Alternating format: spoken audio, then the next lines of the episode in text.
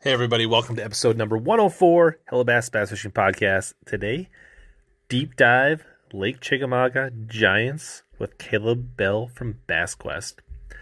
Digging in on Chickamauga, previewing the Bassmaster Elite Series, talking a little bit of fancy fishing and how to catch big bass on a pressured fishery in the spring in the southeast. Tons of juice drop tonight. Hope you guys enjoyed the episode. If you get a chance, if you can hit the thumbs up, leave a review wherever you listen to this podcast, that would mean a ton to me. And as always, enjoy the episode.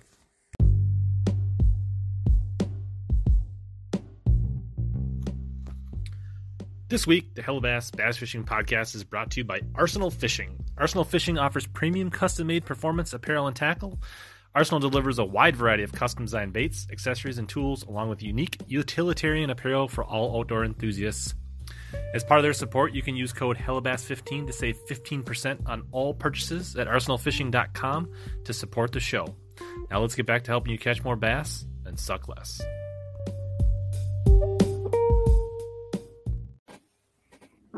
All right, everybody, back with another Hella Bass Live, another good week, another fun night on our non-normal backup night, Thursday night live. Work, stupid work, getting in the way, cutting off my Wednesday night, so now we're on top of a couple other shows tonight, like Jig Squad and a few other people's, but the show must go on. The Hella fans require us to go. Uh, so Darius is here, Patty, John, Scott. What's up, everybody? Oh, how do we, we sound? Chiming in. Yeah. Uh, so what's up, Caleb? How are you tonight? Doing good. Doing good. Just got off a roof. Doing some work. Yeah? Is that like roofing or like? Oh, yeah. Today I was. Yeah. I was up installing some, some standing seam metal on a house. Nice. Got me a good sunburn to show for it. Nothing new to report on the new boat that hopefully, but still on the way, hopefully. All right. Is that a is that a, is that a, a question mark? Sound great? Do we, John? You let us know. Um, I assume we do, usually. All right, Mike. So hopefully, yes, we're hopefully going to drop some knowledge tonight. And uh, I guess we got a new emoji. We got a little juice emoji for the members. So if you guys think Caleb or I dropped some juice tonight, let's let's test out that new juice emoji tonight. I like it. I like it. Um, but before we get too far, just want to mention, thanks Arsenal Fishing for supporting the stream. Um, and they're also supporting some giveaway stuff. I got a few things over here tonight that we'll uh, maybe dabble in or look at. Just a quick glance. But we'll we'll do a giveaway a little later tonight. And uh, thanks to Arsenal Fishing for that. We got Billy Cole. Shouldn't you be getting ready for a B F L, buddy? On Smith Mountain? Uh, all right. He says autocorrect. All right. Good deal. So, let's see. So, that will be coming up. Um, tonight we're going to talk a little bit. So Caleb lives really near the shores of Lake Chickamauga, if I'm not mistaken. Is that correct? Yep, about six minutes away.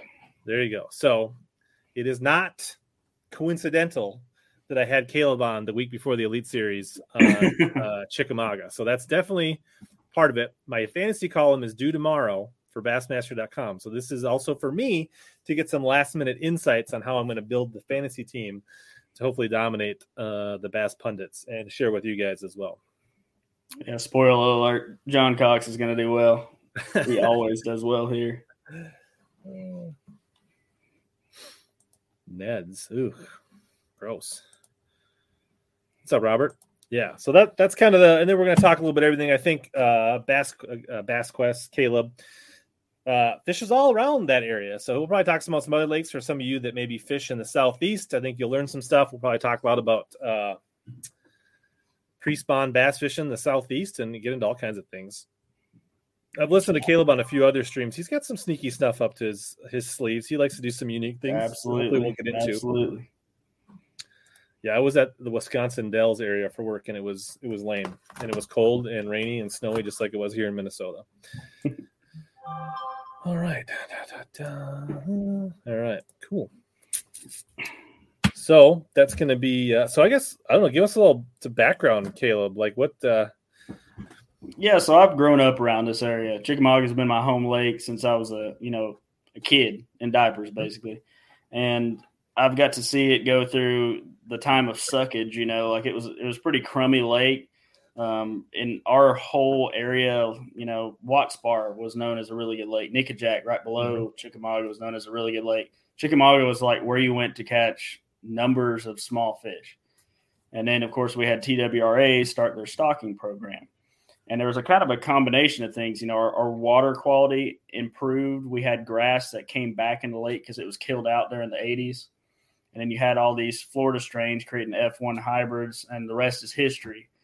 You know, in a pretty short amount of time, within a decade, it went from being, you know, one of the lowest on the totem pole of the, you know, Tennessee River lakes to being kind of the gem. Right. And now we're seeing another fall on it. You know, it's it's definitely peaked out and it's working down the other side now. So hopefully it doesn't bottom out again. Hopefully it's just a, a well, low. I don't think you, it'll bottom out because we still have the genetics. You know, they're they're doing some things with the program. There's still really big fish in the lake and they're being caught, but um, it's getting hammered so bad the last few years that I can see an incremental change. You know, I mean, let's see here. Two years ago we had – I think we had one hundred twenty-eight fish that were caught over ten pounds. Um, last year we had like fifty something. And this year, I mean, we're on pace to be less than that again. You know what mm-hmm. I mean?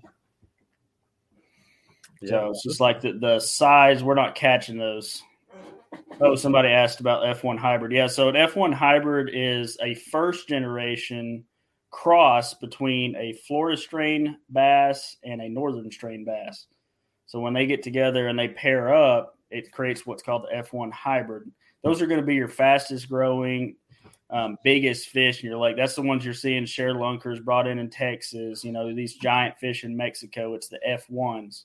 Now, F twos, F threes, they're still doing research on that. So once you get past that first generation, they don't know exactly how that's carrying out past that point.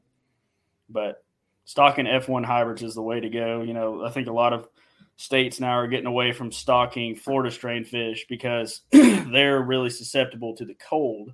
Mm-hmm. And so if you get that northern strain in there, you get the best of both worlds. You get one, a fish that lives a lot longer than ten years, right? So it's going to grow as fast as a Florida strain fish, but it's going to live to be as old as a northern strain fish. So then the, the, the sky's the limit. That's why you're seeing fourteen to seventeen pound fish being caught in Texas.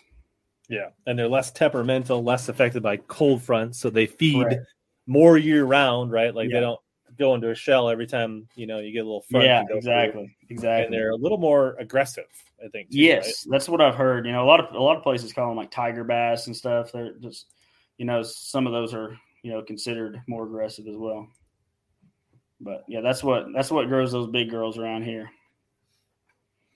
But anyway, so, maybe, so that, that's my story is I've just grown up fishing this lake and, you know, I've got better at it over the years. So, I mean, it's just one of those things. I, I usually catch several big fish out of that lake, but to be honest, it's not even one of my favorite lakes around. You know, I prefer some of the other lakes around here that I think are better overall fisheries.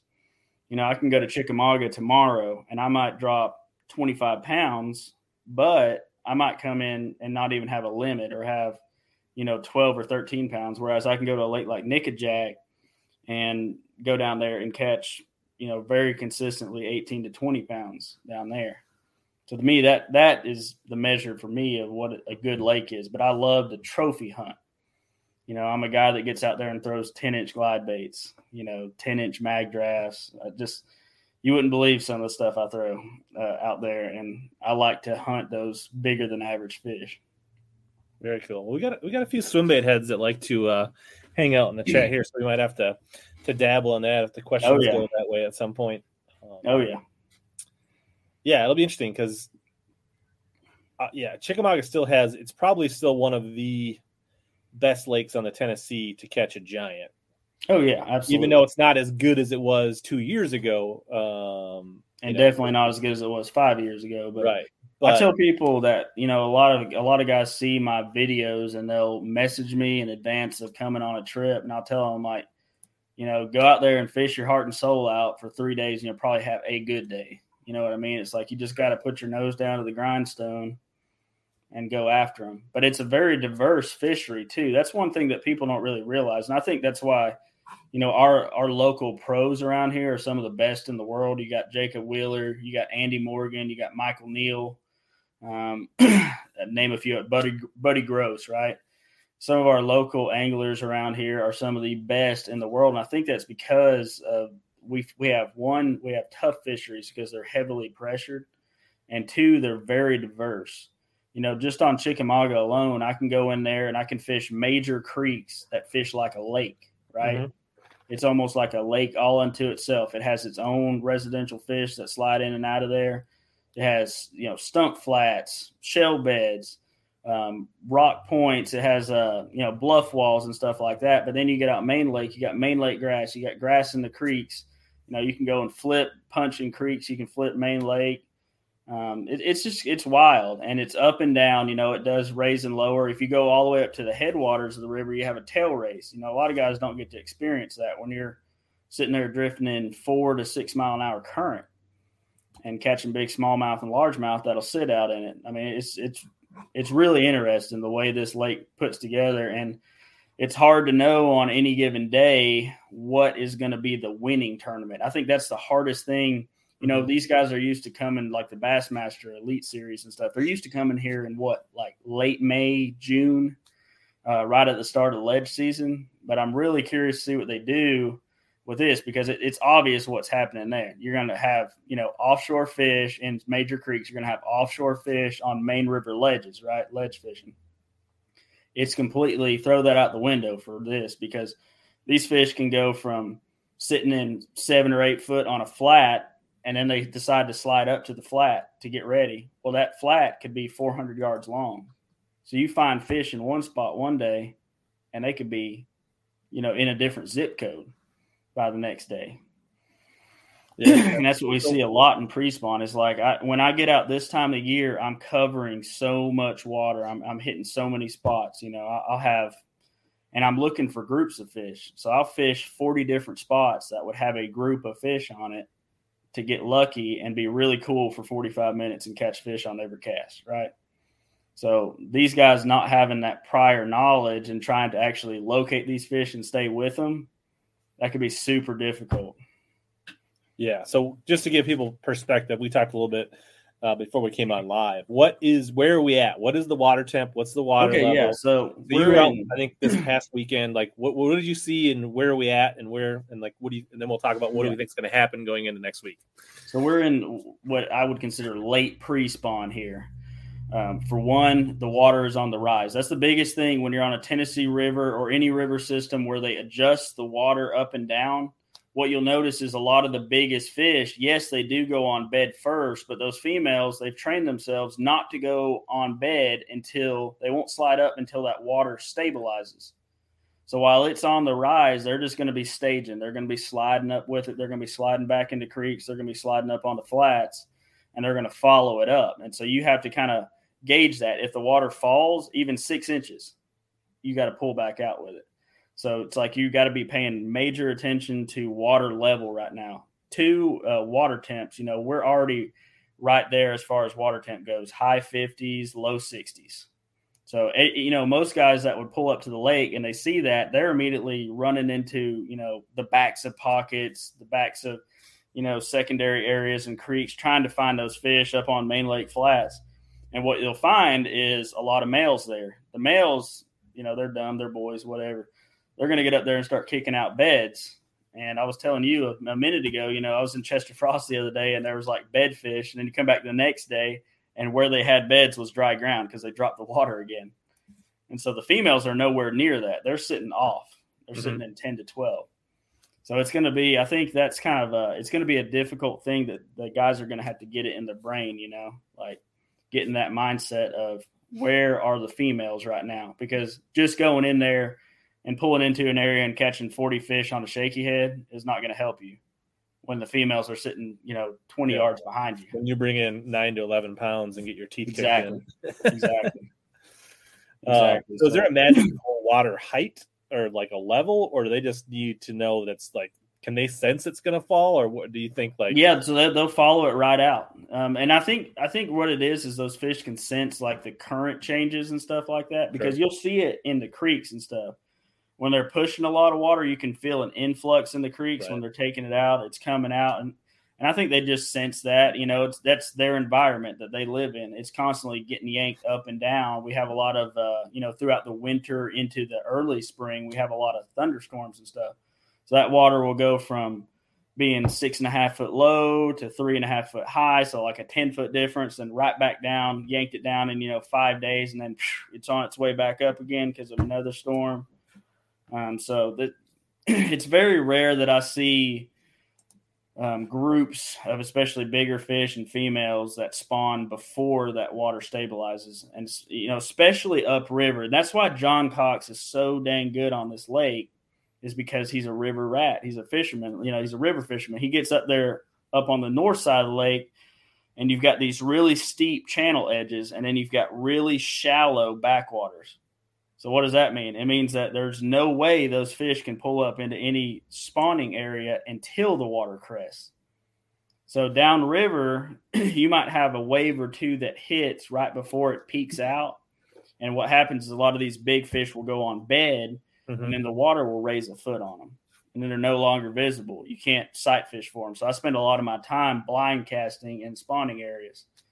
Um, that way. But John, he understands that. And so he gets up in those areas right as the water crests. And that's why you see him when it's like a, a May tournament on Chickamauga or late April, dude, that dude's going to win it every time because he can get up there in those backwaters up above Dayton and stuff. And just like, I've been up there and you could walk across six to seven pounders on beds. It's ridiculous when they decide to make the, the push. Awesome. Yeah. So if you guys are enjoying this, just a reminder, hit that thumbs up. Always appreciated. Um, Chris, for sure. Same here in Minnesota. We were like, a couple weeks ago, it was like sixties, seventies, fifties. Things were melting, and now we're like stuck in this like week of twenties and forties and snow and rain. It's just. So I'm looking here at one of the comments, uh, critical gravy, it looks like. Water quality, color, muddy. If so, how fast can it clear? That's a really important question as well that these guys are going to have to factor in. None of our uh, backwaters are created equal. So some of the major deep creeks, like you're talking Sail Creek, Chester Frost, um, even Richland Creek, those creeks, will, and Soddy Creek especially, they will clear very fast. If we get, a, say, tomorrow we get three inches of rain, they'll get muddy faster than everywhere. They'll have mud lines and current breaks that you can fish, and they will clean up faster. Shallow creeks like Grasshopper, uh, Possum Creek, Um, and some of the other ones, they take a lot longer to clean up. Another thing that we have to factor in is we have the Hiwassee River runs into Chickamauga, right below Dayton there. And the Hiwassee River, it runs from a, a big flat area that runs to the Smoky Mountains. It's got a ton of farm communities up there. That water will run out very muddy and stay muddy for a long time. And so what you'll see is like the east side of the lake below that will be blown out for a long time, whereas the west side of the lake will remain very fishable.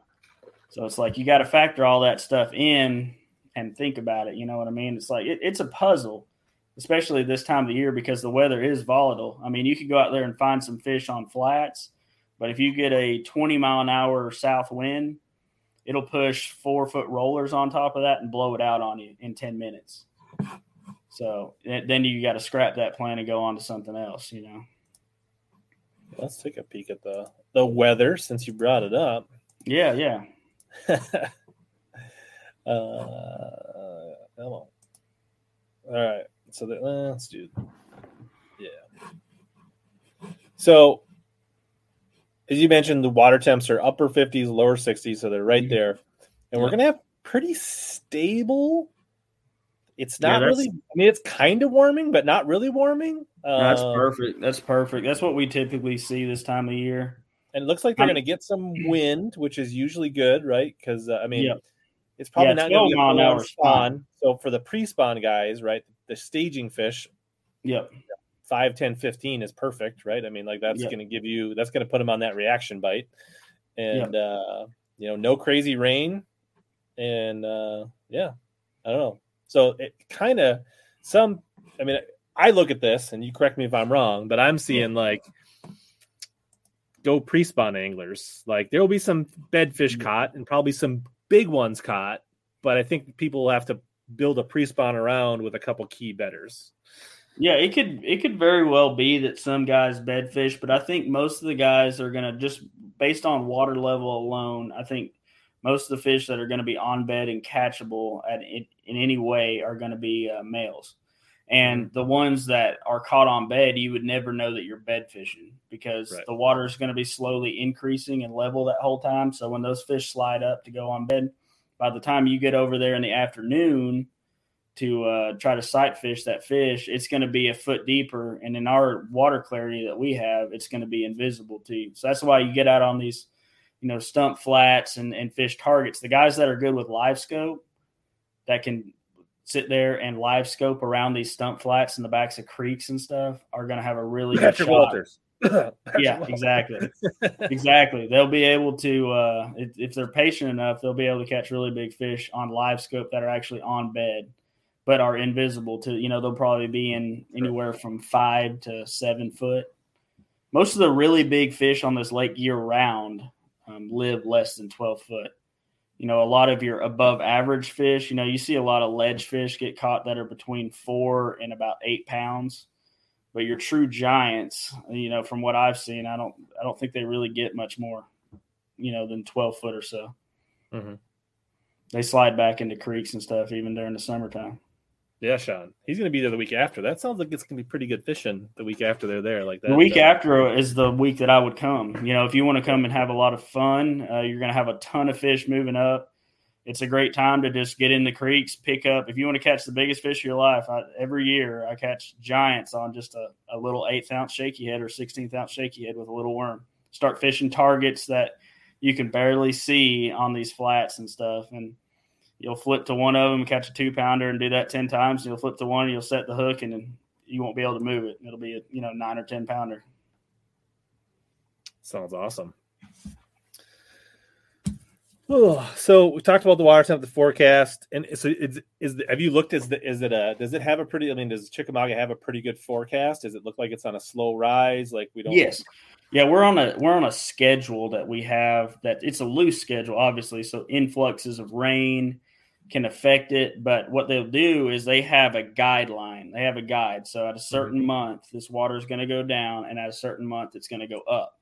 So no matter what happens in between there, it happens every year. We'll have the you know a rain right before the end of March, and guys are like, I think they'll just leave it up this year. And I'm like, no, they're going to yank it back down to whatever level it's supposed to be. Whether it's supposed to be at you know six seventy-six right now, they'll bring it bring it back down there. If it's supposed to be at six seventy-nine, they'll bring it to there, and they'll gradually bring it. So they up. have a schedule they're trying to stick to, basically. Correct. And if you go to uh, T W R A dot com mm-hmm. um, or T B A dot com, you know slash Chickamauga, it'll bring up. It shows you the current release schedule. So you can see how much current is running, which is that's really important to know if you're fishing main lake. You know, if you're seeing, you know, higher levels of current, then those fish are going to be on the outsides of those flats, lower amounts of current. A lot of times they'll slide in further on the flats and stuff like that. So there's there's a lot to think about there. It can also affect where fish sit in creeks because, again, or secondary channels on flats. You know, because depending on the amount of current, this water might be pushing back or it might just be flowing over the whole flat as a whole. And so you have to constantly be, I, I have that app. It's saved on my phone as like one of my favorites yeah. all the time. I'm, I'm constantly glued to that screen if I'm anywhere on the Tennessee River. Crickle Gravy says uh, the, the Watuga flows the T V. He said you should see some mud in a week, according to him. Yeah, very nice. Very nice. Um, you kind of mentioned tail races a little bit. And that is yeah. something, for whatever reason, I see more at like Pickwick and Wilson yeah. and some of those. You don't typically hear it at like Chickamauga and Gunnersville and some of those. Is yeah. it because it's the wrong time of year? Is it because it's not as good there? Is it, what is your... It's because people keep their mouth shut. A lot I mean, of it tournaments doesn't seem like won. It shows up in turn. I mean, it doesn't seem like it shows up in national tournaments. I guess. Yeah. Or is that just because it's not getting of, coverage? A lot or? of local derbies. Like if you're if if any, and that's one thing too. You know, like right now, if the lake is fishing tough, just about any given time you can pull into a tail race and have a good shot. The reason why you don't see it a lot on the big tournaments is because they don't come to our lakes at a time that is conducive to that. So this time of the year, when we're, we're running more water and it's cooler, the tail race bite is much better overall. Mm-hmm. Whereas if it's, you know, if they're coming in June, May, June, something like that, then what you're seeing is you're seeing a lot of like ledge fish that are pulled out into those areas anyway, and they're not running as much current from the dam, and it's not constant. You know, it'll start out at ten thousand, you know, gallons per minute or whatever, and then it'll push to maybe forty or fifty thousand gallons per minute towards the end of the day. It's not as conducive to the uh, tail race fishing. Whereas right now, when they're running pretty stable amounts of current out of there, especially if they bump it up, you know, if you start seeing, you know, uh, water coming out of Watts Bar at sixty thousand, eighty thousand, that means that you can go up there, probably catch a twenty-pound bag of smallmouth. You're only going to be able to keep one, but there's plenty of gigantic largemouth and spotted bass that live up there. So, I mean, if the lake is fishing really tough overall and you're struggling to catch fifteen pounds down lake, you're almost guaranteed if you run up to a tail race that you should have, you know, between fifteen, eighteen, maybe even twenty pounds. So it can be a huge difference maker in these early tournaments when things get tough. You know, if, if a cold front punches these fish in the mouth right before this, if a big influx of rain comes, blows out a lot of the creeks, you can look for guys that if someone did that, they would have a really good shot at winning the tournament um, because the, they wouldn't be subjected to that lower or that, you know, tougher bite down there. Because one thing, cold fronts do not affect tail race fish. You know, that water is pumping out at a lot of current and a lot of speed from a hundred and something foot on the other side of that dam, right? So it's highly oxygenated. It's one temperature. They don't get slowed down by that. So that's why you'll see me a lot of times if, if our fish get tough in the wintertime, we have a really bad cold front. I'll hit it on the front edge of the leading edge of the cold front. I'll be out there trying to catch big fish, right? As it's coming in low pressure the next day, my butt's going to be in a tail race if I'm fishing.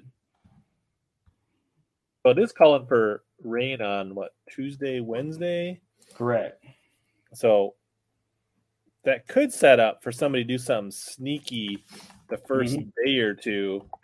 It's probably not something that's going to last you four days, but it could open the door for something. Correct, correct. Yeah, that's the thing. That's going to be the hard thing is to, you know, you would have to combine that with a strategy further down river. There's plenty of places, you know, local guys could do it that I know of that you could slip into some of these lesser known backwaters up there and uh, pull into some big largemouths. So, I mean, think about that. Like as, as tough as the lake is right now, like our C B A weights usually in March, you know, between February and March, you'll see C B A weights, you know, the winning weight will be thirty plus pounds for five, right?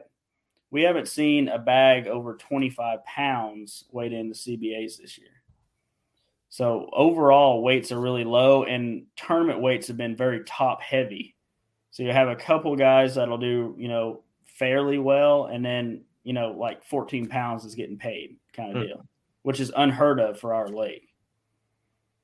So that that's one thing to think about is like getting in those sneaky areas. So at that point, if you were able to go up in the tail race and catch a five-pound smallmouth, that's a huge like, – like that's a kicker fish, right? Right. If it's fishing that tough.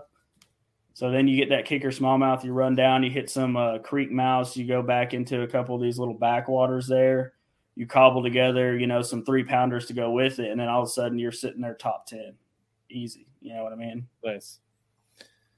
Yeah. So, I mean, I kind of, that kind of sounds like something like Steve Kennedy doing something sneaky yeah. type. yeah. Yeah. But it could, I mean, it, we're right at the cusp to where I feel like it could pop off any day. Right. So I'm really, uh, you know, like on one hand, I'm wondering if it's going to be as tough as it has been. Cause like our local guys here are hammers and some right. of these pros actually fish some of these local tournaments. Everybody's been getting their butt kicked. Like there was four decent limits weighed in at the C B A last weekend, like between sixteen and twenty pounds, and they all came from Nickajack. All those guys locked through to Nickajack, which I don't think is allowed in the elites. I don't think they're allowed to. No, no, they're not. But that just shows you if if if our anglers that are locals and they're good and confident on this lake, if if like they're going down and having to lock through to catch a decent limit of fish, you know, I wonder if it's going to continue that trend or. If uh, they're going to just kind of – these fish are going to kind of commit up there since the water levels are rising and kind of get on the plastics and stuff because they were on kind of a finesse bite where you could just go into a creek and catch twenty, thirty fish on a shaky head. And you'd have – you know, if you caught twenty or thirty, you're going to have four or five decent ones, you know, right. somewhere between two and a half and four and a half pounds. So to me, that's decent. And then you always have the chance of a rogue giant mixed into there. So you're going to have bags that look like that, where it's several average fish, kind of like Florida bags. You know what I'm talking about? Mm-hmm. Like yeah, you, you get a seven or eight, and all of a sudden you got a twenty-two pound bag, right? Like, yeah, exactly. And then, yeah, ten pounds of it is the one fish. And then, you know, four for twelve. Yeah. Um, so I'm curious. I mean, it could pop off. And these could be some pretty decent bags weighed in, but if it's fishing the way it has, I mean, somebody with an average of fifteen pounds a day is going to do really well in this tournament. So, like, if it continues, like, like we're talking like eighty pounds for somebody that really gets on them, but like somebody could make the day with like, you know, I don't even know if eighty pounds, because I feel like so. Chickamauga is Chickamauga, right? Right. There's going to be big bags caught. But what you're going to see is what you see in a lot of other tournaments. It's like this guy went out first day. He had twenty-six pounds, all right? The next day, he has fourteen. And then somebody else has twenty-four pounds. And then, you know, the day before they had fifteen. It's going to be those kind of looking bags. You're not going to see anyone – I don't think you're going to see someone go wire to wire with over twenty-pound bags in this tournament. There's no way. But they might have one big bag that averages out. Illusions of the one hundred pound bag, one hundred pound winning weight, put that out of your no. mind? Like no. zero percent or almost zero percent? I'm a, I'm a, I'll say zero percent. Okay. zero percent on this lake, the way it's fishing now. So you would uh, be it, shocked if somebody... And, and really the way it's been fishing for two years. Okay. I mean, we haven't seen any bags over, you know, like, forty pounds. Like when we, when we were seeing bags over forty pounds, when the elites would come here, you'd see guys get close to the century mark. But if, if you're seeing local guys that can't pull together twenty pounds that, you know, two years ago, we're pulling together forty, thirty-five, you know, on these C B A tournaments. I mean, heck, like three or four years ago, if you pulled into the C B As, you know, one hundred boats in the tournament, say probably more than that, one hundred fifty or whatever, and you didn't have thirty pounds in your boat, you weren't even in the top twenty. That's how good the lake was fishing, but it's right. completely different than that now. So I don't, I don't look to see, I, I look to see someone with a fifteen pound average does well over four days. And then someone with an eighteen pound average over four days wins it. Do you think like somewhere between seventy and eighty wins it? Yeah. Okay. Yeah. But it'll be, there'll be big bags caught. But it'll it, you won't be able to, won't be able to go wire to wire. Seven pounds and followed up with four fish for yeah. eight pounds the next day. yeah, if if somebody came on there and I saw that they had between fifteen and seventeen pounds per day, or fifteen to eighteen pounds per day, and were that consistent through the four days, I would be really imp- like to me that's one of the better anglers out there. Hmm. Interesting. So I always hear about the springs on Chickamauga. Yes. So tell us about the springs. I personally know of almost fifty now that I have marked. Okay. Well, that's a huge thing um, this time of year, but it's going away. So, like, think about this. So a spring, it's geothermal heat, right? That water is coming out at a constant temperature. So when is a spring going to be at its best? It's at the extremes of the year, the heat of summer and the coldest part of winter. Whenever that spring is pumping out water at those times, it has the greatest drawing power. But the, the one thing that's nice about a spring, even year-round, is you can find the ones that are wet-weather springs and the ones that constantly flow, right? Sure. A spring that constantly flows has its own ecosystem around it. it it'll keep good grass around there year-round.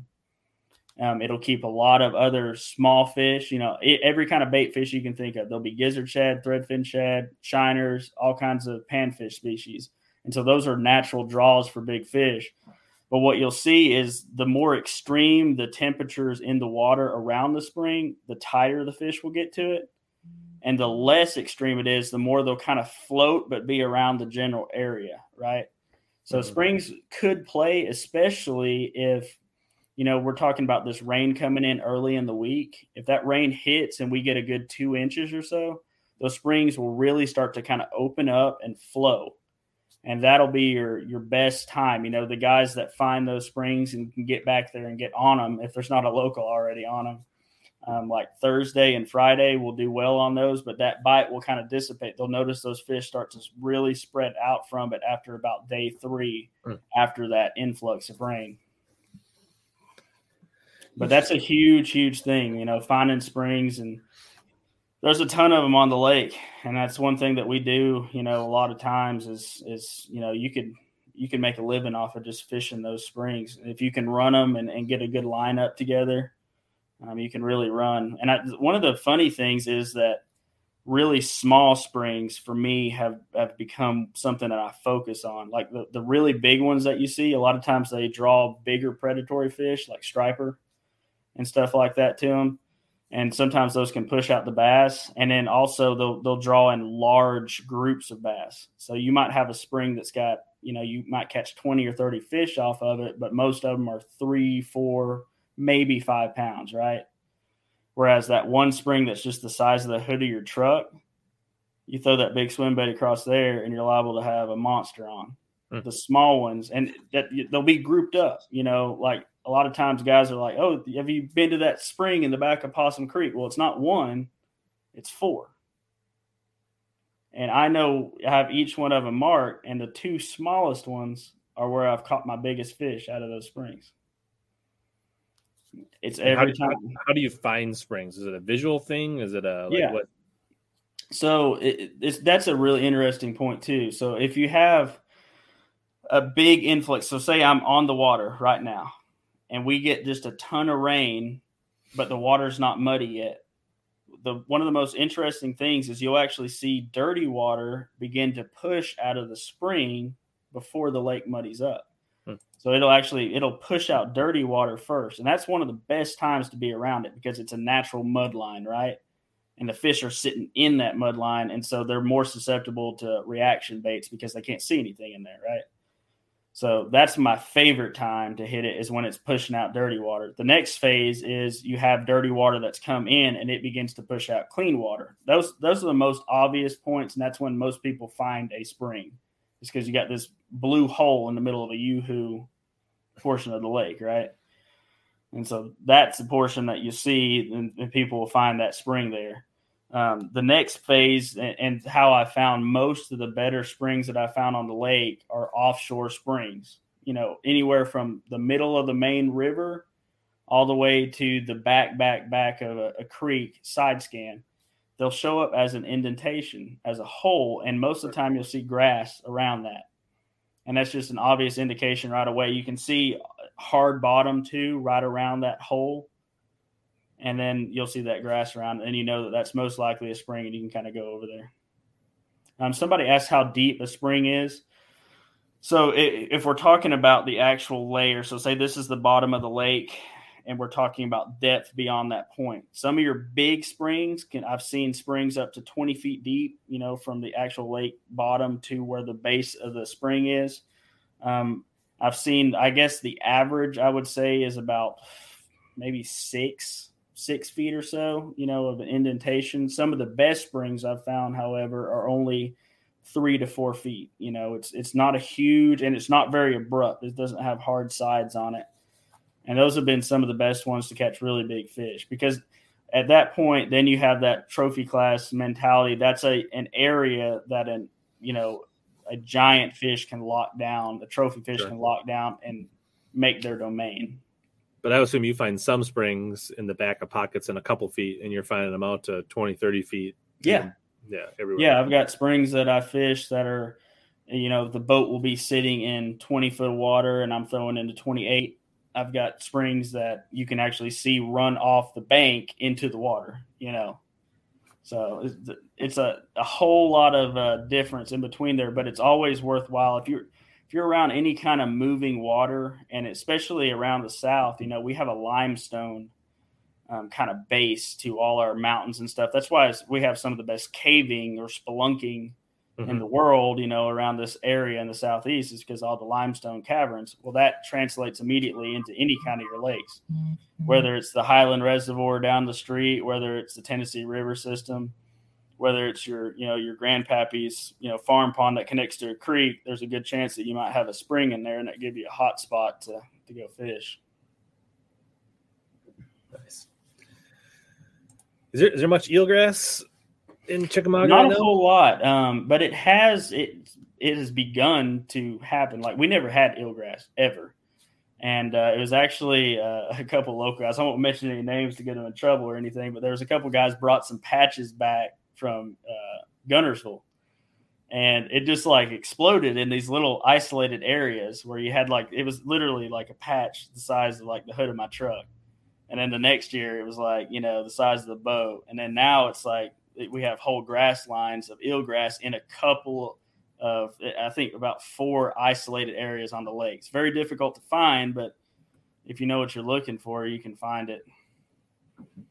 There's just a few little sweet spots, but the hydrilla is still the, the king as far as uh, the grass, and until the gizzard shad spawn. If you can get on any of those little patches of eelgrass when the gizzard shad spawn, there's freaks that get around that stuff. Sure.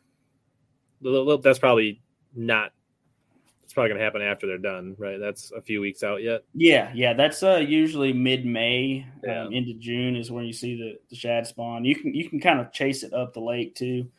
It'll start down south first. The best shad spawn, though, is the latest one that happens way upriver where you see John Cox fishing, you know, Mud Creek, Moon Slough, like above Richland Creek there. Yeah. Did David um, Dudley kind of got on that in that tournament? Yeah, it's the, it's a really fun shad spawn bite because it's a lot of overhangs, a lot of bushes and stuff like that. And so you can, like, skip a frog around. Like, if, you know, that's something I never got to experience before I found that shad spawn bite up there because we hardly ever have bushes actually growing in the water. It's one of the few isolated areas. And when the shad spawn in there, it's really fun skipping a frog and flipping in there. Nice. So do you think this is a power fishing moving bait tournament or a finesse tournament, or is it like I think a you're going to have to do both. Yeah. I think you're really going to have to be able to do both and, and bounce around. So the guy that can go in there and get out early and find, you know, schools of active fish or fish some of this main lake grass. For the first time that I've ever seen it, we've, we've had main lake grass that made it through the drawdown and the winter out on some of these flats there. And there's big fish in it right now. I caught one last Thursday that was over eight pounds out there and a couple fours and some, some really good fish overall. And the guy that can get out there and catch those fish early in the day, you know, when the wind's up and stuff like that, get that low light, take advantage of it, you know, throw a trap, throw a chatterbait or whatnot. He's that's his chance to catch a kicker. And it's going to get tough as the sun gets up because the current's going to probably not run until it's too late for them unless they have a really late weigh-in. So at that point, he's going to have to go back into a creek and finesse fish and try to fill out a limit. But that's the way I would do it, because if you're finesse fishing this time of year, you're still fishing for a giant. And, you know, that would be my strategy. I'd go out there, hit that grass. When the sun is overhead, I would be swapping in those creeks in between, throwing a big bait and throwing little bitty tiny stuff, Ned rig, shaky head. And you got just as good a chance on either one to catch a giant. But it's going to be somebody's – your well-rounded anglers are going to be the ones that really succeed in this. It's not going to be like one of these deals where it's like, yeah, I went out and ripped a trap all day for four days and caught them. That's not the deal here anymore. It's not that. So don't, so don't frizzle Dean to throw a swim bait for four days and, and catch it. You know, literally, so the the way things are shaping up, that big bait bite has really kind of turned on. If a guy could lock it in his hand and have the cojones to throw that thing, I think that he could get, you know, four, five, six bites a day. And if they're the right kind, who cares? Like if, if everybody's like, you know, running around trying to catch fifteen pounds and you have two seven pounders at the end of the day, who cares, right? Like yeah. If you can get those big fish to swing, and they are right now, you know, that mag draft bite is on, the big glide bait bite is on. And it just popped off, so the fish are kind of susceptible to it right now. So in that scenario, you could see where a guy could win and not have twenty fish. Yeah, exactly. He'll bring in like sixteen fish over four days, but if he can yeah. get two big bites a day, right, like that yeah. is a, a way yeah. to win. Exactly. Because if you have, you know, if you have an average of three fish a day and every fish that you catch is between seven and ten pounds or six and ten pounds, you're still right up there with everybody else. If you have one day where you catch five, you might have thirty. But yeah. What's funny on our lake, dude, I catch a lot of really small fish on big baits too. They're just they're geared into eating big gizzard shad. I can't right. tell you the, the amount of times I've had, you know, a fourteen inch bass train wreck a Depth two fifty, or you know, like a, a eight inch mag draft, like literally little bitty ones. And some days, like I've gone out there this time of year, some days and had twenty bites on a mag draft. And caught a ton of fish of all different sizes, you know, from literally not even a keeper all the way up to eight pounds. Is it a fifteen inch or fourteen inch minimum? fifteen inch. fifteen. Yeah. But I would definitely, I mean, if if if I was fishing that tournament, you would see on the deck of my boat, I'd have a lightweight Texas rig, a really finessey Texas rig, um, you know, eighth ounce uh, tungsten on it. I would have a shaky head with a finesse worm on it, maybe a Nico rig mixed in with that. Um, I'm not a big Ned rig guy, but I mean, heck, I, I picked one up for the first time in like two years the other day with a buddy of mine. He had it in his boat, and I caught a five pounder on like my fifth cast. So I mean, that that works. So you literally, you would have one side with yeah. the dink and dunk, exactly. And, and I'd have one side that's just like, like a glide bait, you know, and a giant draft and a yeah. Yeah, giant stuff. And then I'd have my my staples, you know, your mainstay, spinnerbait, chatterbait, and uh, and I would have my lipless on there. Um, another thing that could play is, you know, your small body cranking thing, you know, your your Ott, Ott Defoe crank or whatever, your Bandit three hundred, your Spro rock crawler.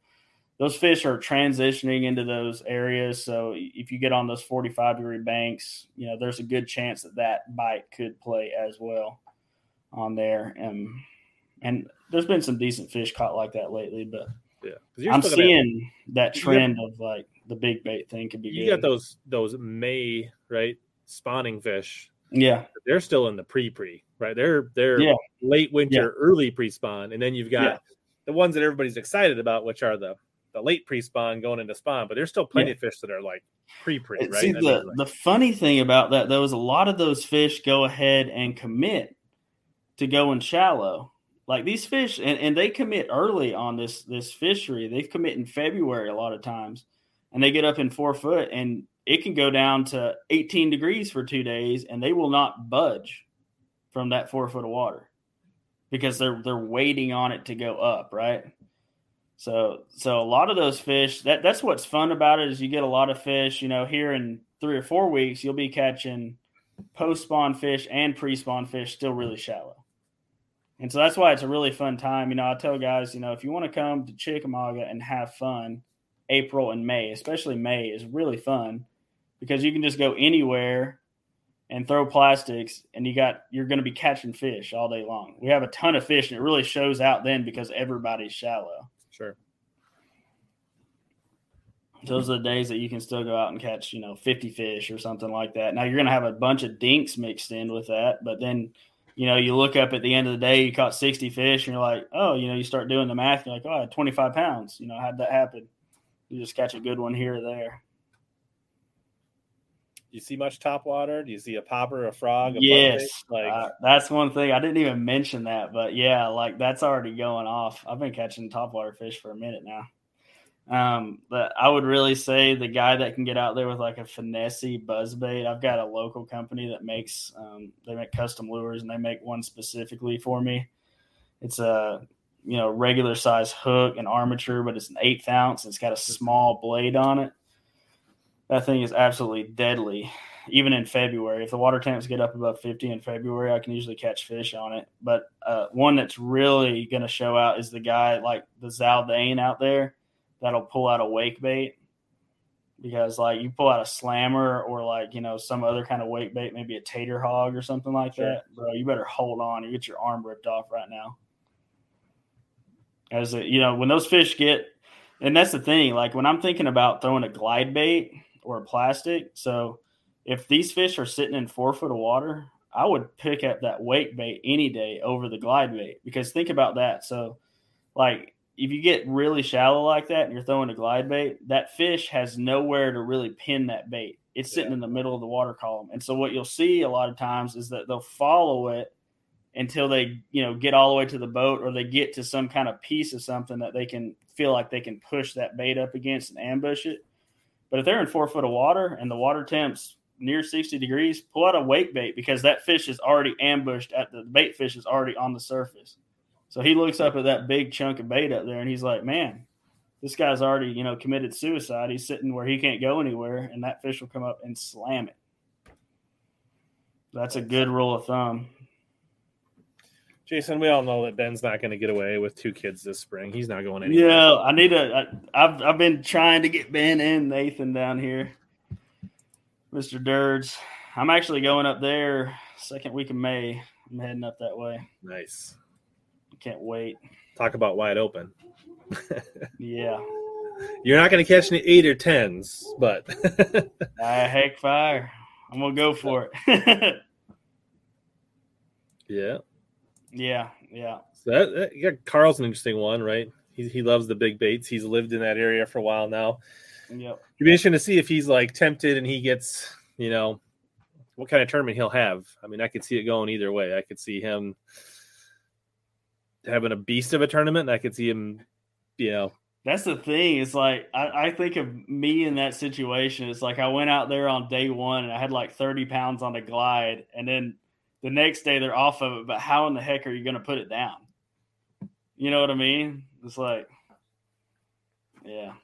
So, so you like throw mag drafts? You like? Yes, I do. I do mod my mag drafts. Uh, so I've got like a little wire clip that I've designed for that, so I can kind of bypass the silly magnet on there that doesn't really sure. hold the hook.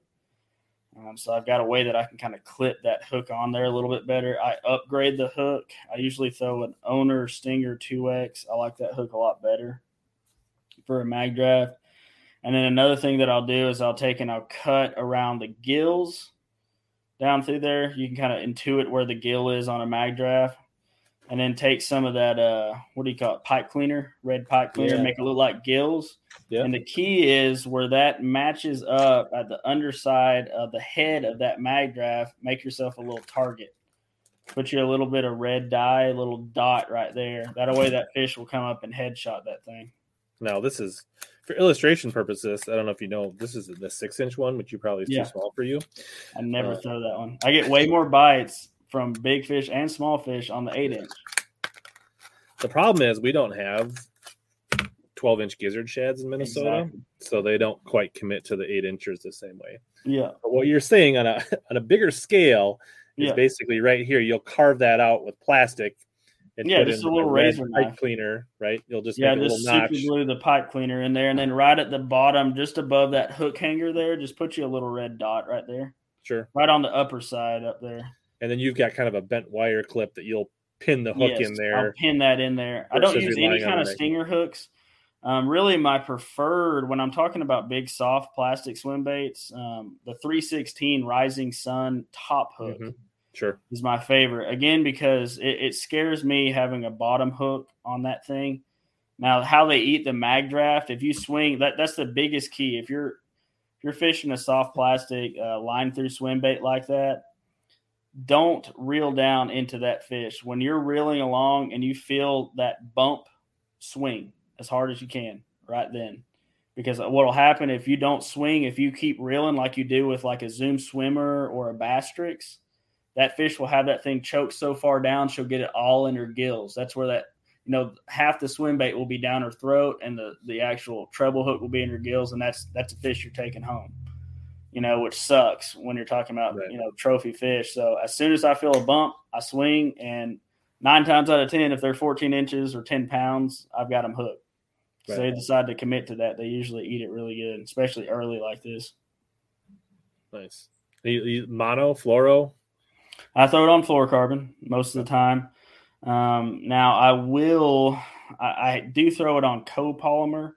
If I want to keep it up just a little bit more, I don't like mono. Like there's there's certain right. copolymers yeah, yeah, out there yeah. that, that don't have as much stretch, but are still neutrally buoyant. Yeah.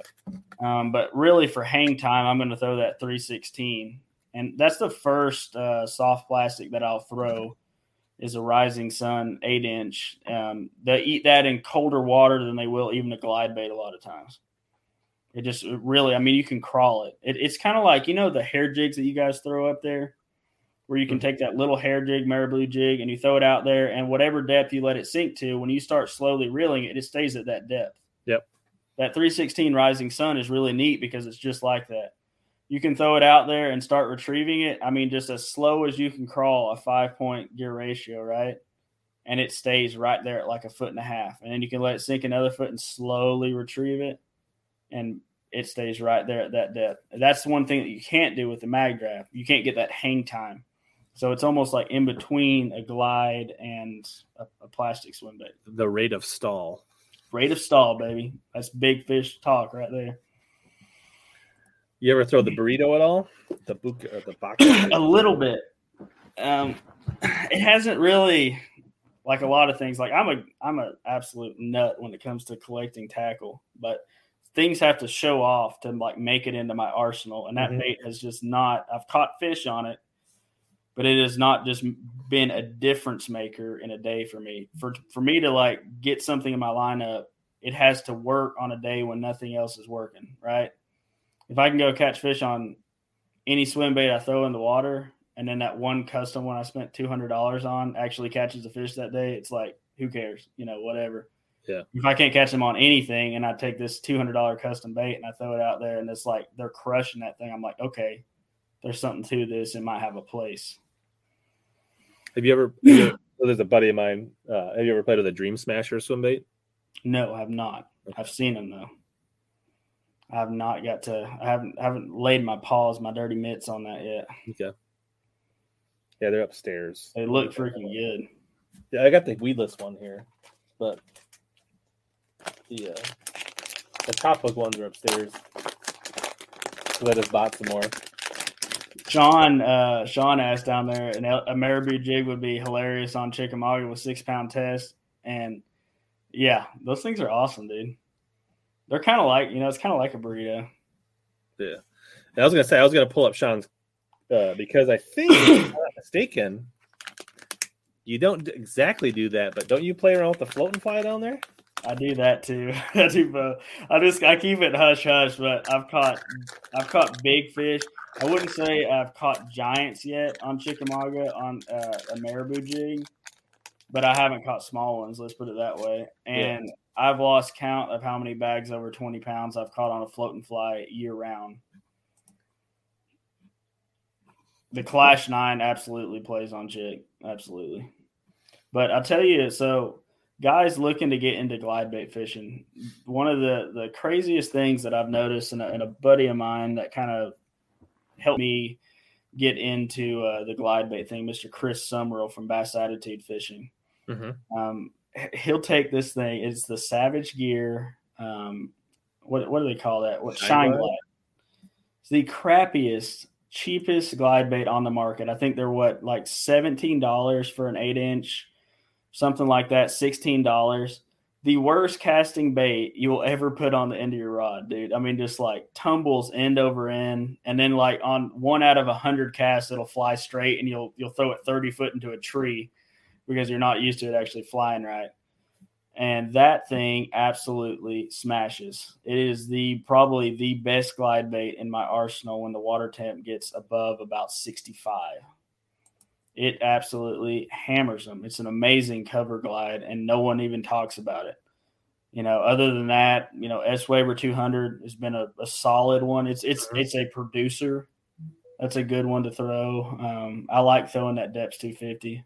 You don't get as many bites on it, but sure. A lot of times if you swing the bat and you can actually get one to hit it right, you got a good shot. But other than that, you know, like that Arashi glide, eh, you know, it's like I, I honestly, I would pick up a Waver before I'd pick up an Arashi. I really like the Sneaky Pete. Okay, I've heard about that one. That's it's a also great, a, a bargain, a bargain glide in the in the grand scheme of things. Budget glide. I mean, fantastic budget glide. What about the uh, Bait Sanity Antidote? Not as big a fan of the Explorer or the Antidote. Um, okay. They, the, that's the thing with that. So really specific. Again, we're talking rate of stall. We're talking about hang time. I want a bait that I can, you know, change out hooks, do what I need to do in order to get that sink rate like this. You know, we're talking like a, a slow falling jerk bait, that same kind of deal. I mean, you want it to just barely dropping that water column. And the reason why you want that is because it's that rate of stall. It's the ability to engage a follower, have that follower come and, st- you know, that follower that's way back that you would never be able to get to eat. If you have a, a glide bait that sinks too fast, when you go to glide that thing out and stall it to try to get that fish, it's going to sink too fast and they'd know something's wrong. The bait fish doesn't just do that in the water column. Mm-hmm. So if you can get that glide bait where it hardly sinks at all, the power of it is you can have that fish that's four foot down and four foot behind, right? That's the hardest fish to get to bite. When you glide that thing out, you can stall it and just keep the glide going. You feed your rod tip back, you feed the line back, feel that bait. And as it glides out to the side, that fish will start to slowly cover ground. If you can get that fish to get within a foot and a half below it and a foot and a half behind it, that's a good shot. You might get a bite from that fish because the next time you turn it, he's going to start to match it. If they start doing this, if they start matching your glide, buddy, you got them hooked then. All you got to do is just make it erratic one time and stall it right on their face because they're following it, following it, and then it pushes out too fast. They go to chase it, and then it just stalls and turns right into their face. And nine times out of ten, they'll bite it. Yeah, that's awesome. Yeah, Carl, thanks for the reminder. So you get see, you know, when you start talking about the swim baits, you get the guys that watch all the time but rarely comment, but then yeah. they get excited and they want they want they want like a real yeah. niche answer. Um, so do you, do you have a favorite custom or small, like that's not a mass, or do you, you really like, I'm the... not a big fan of anything below seven inches when it comes to a glide. Uh, to me, you kind of, well, I think he diminish... said small, I think he's saying small production, not small bait. Oh, small production bait. Yeah. I, I like tater hogs. Okay. I like tater hogs. I'm not, that's probably one of my, my bigger ones that I go to. Um, I've got a couple that they're not even like on the market kind of thing. So I wouldn't even mention it because like there's, you can't get one, you know what I mean? It's like, now I, I have laid hands on the Buka glide. Very nice. Very good glide bait. three sixteen makes a, the workhorse. It's way too expensive, but God almighty, it catches fish. That one catches fish really well. Have you, have you tried the draw? The six inch draw? No, I have not. Um, I hadn't been able to get my hands on that one yet. I'm curious about it because I've watched a lot of Milliken's videos, and to, you know he's he's very knowledgeable as well. Sure. And the way he talks sure. about glide baits, I know he knows what he's doing. And I've seen him work that bait, and you know what he does to get it to move and everything. And it looks like it's very responsive. It's got it's it's a glide bait that you can do a lot of things with. It can be a cover glide or an open water glide. It, you can glide it tight and quick. It's not washing out. And that's kind of like the Sneaky Pete deal. I'm wondering if it's similar to a G-Rat, just in the way it moves. I like me. Yeah. Hey, you know, no qualms on that. I, I believe it. There's days. But if you miss that, you know, one out of ten days a year that the glide bait is on, then you could be a really sad dude, you know. That's the cool thing about a glide bait when when it actually kicks off, and especially on a, like a Highland Reservoir, um, you'll get to interact with every big fish in that lake. You can go on a a fifteen acre lake, you know, a Highland Reservoir type lake, and go out there. And if it's the right day, high sun, middle of the day, then you're interacting with thirty of the biggest fish in that lake, which to me is really fun. And I've had days on a glide bait. I've got a lake around here that I can go.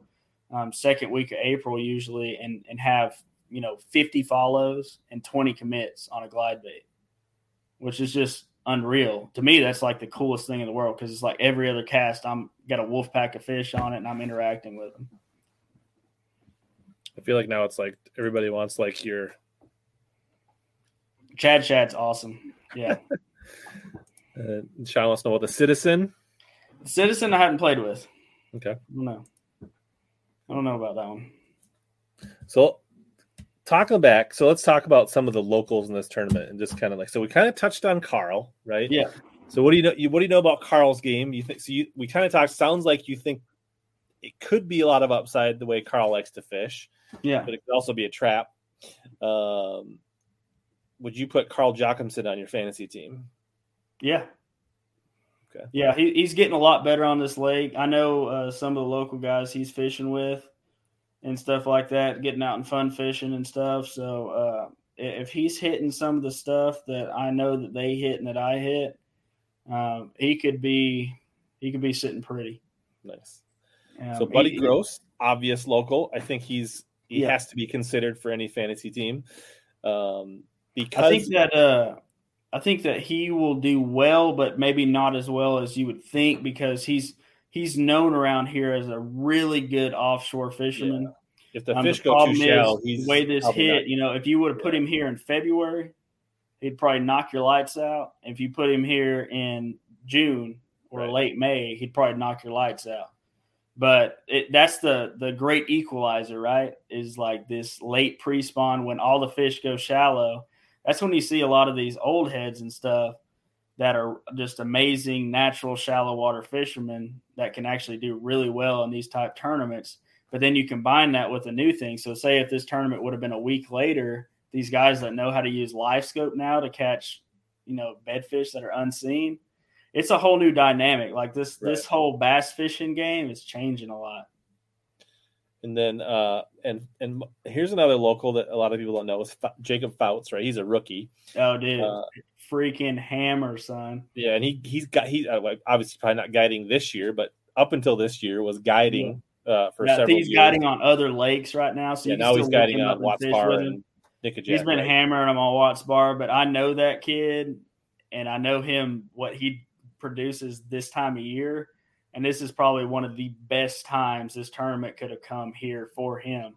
You better watch out. You know, if he if if things work out the way they they have been the last few years for him during this time of year, he could be somebody to watch.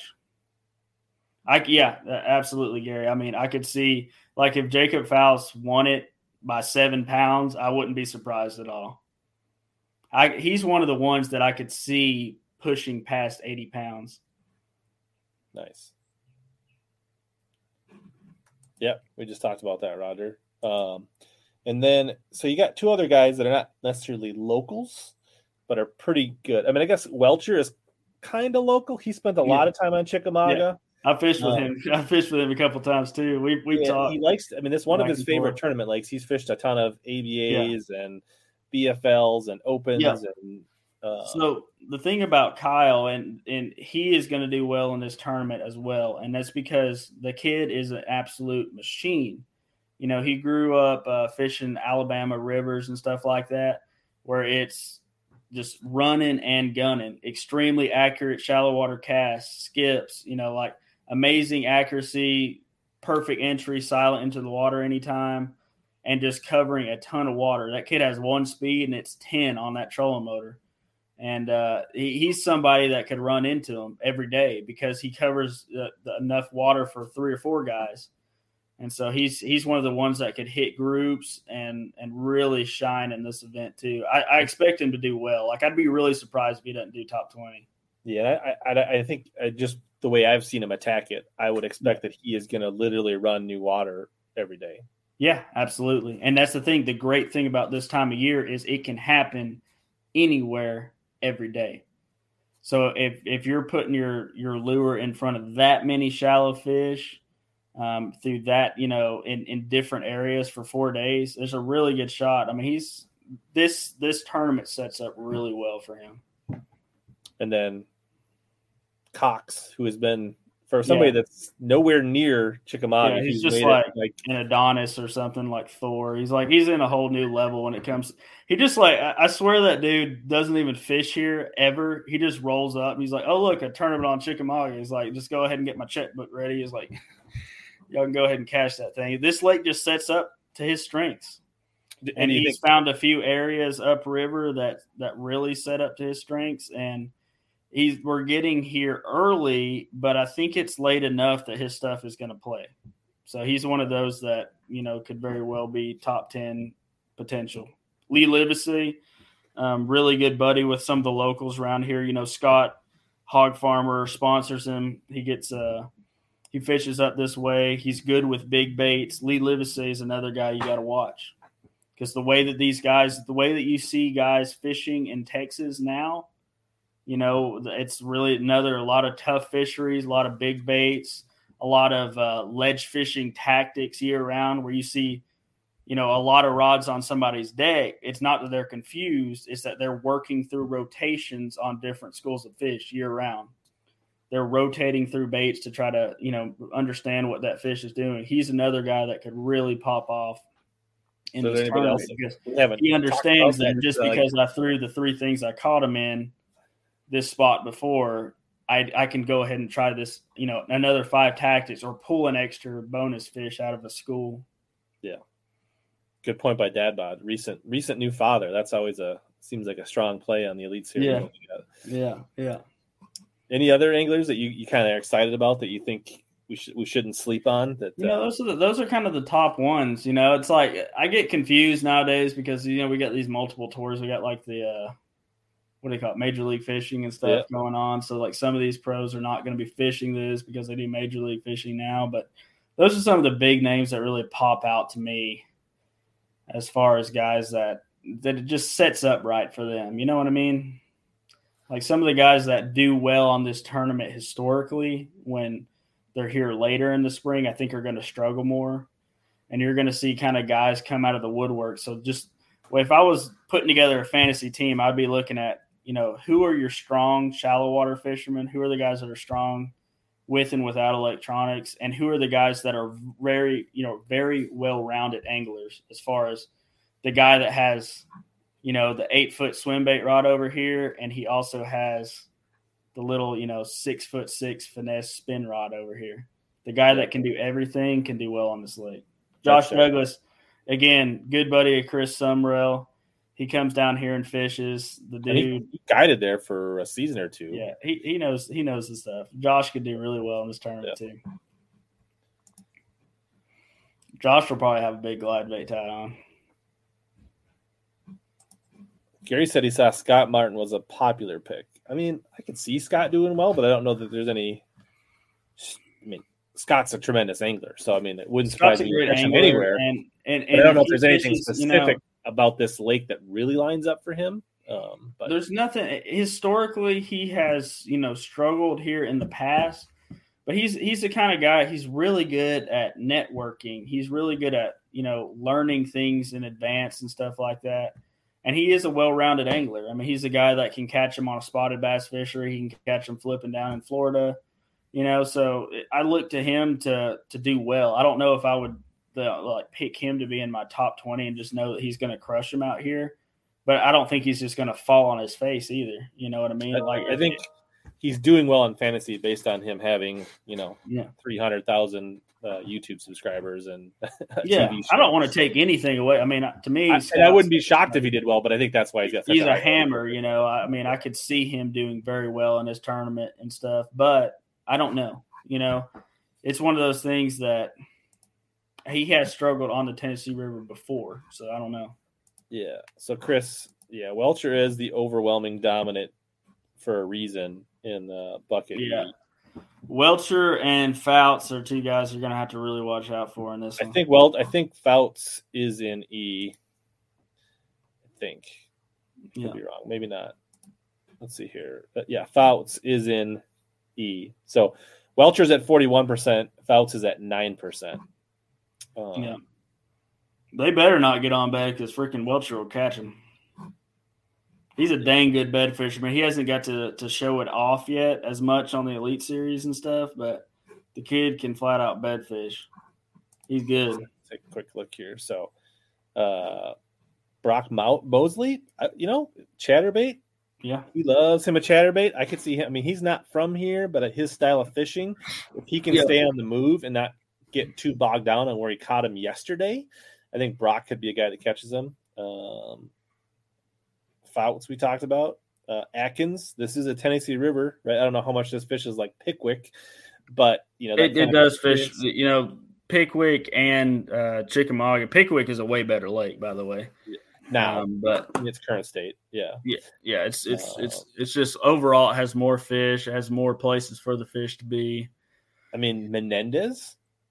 I wouldn't. I mean, a guy understands Kentucky, Tennessee. I mean, yeah, maybe. If you're looking for a value pick, that's like I could definitely see Justin Atkins. Um, I could see Iaconelli. Honestly, I could see him doing overall well in the tournament. Like I could see him being like top thirty or something. Uh, he's he's good at relocating fish that he's lost, yeah. you know. And he's and as, you talk about a guy that like right throwing a, a Nico rig and then throwing yeah. a crankbait and then throwing right like yeah, he's yeah. he'll have yeah, thirty rods on the deck. He's got enough A D H D to get out there and do it. Uh, here's one guy we didn't really talk about, uh, Robertson, Kentucky mm. guy. How much do you think that translates, uh, like a Lake Kentucky to a Chickamauga? Pretty similar. I mean, a lot of these Tennessee River lakes, they fish somewhat similar.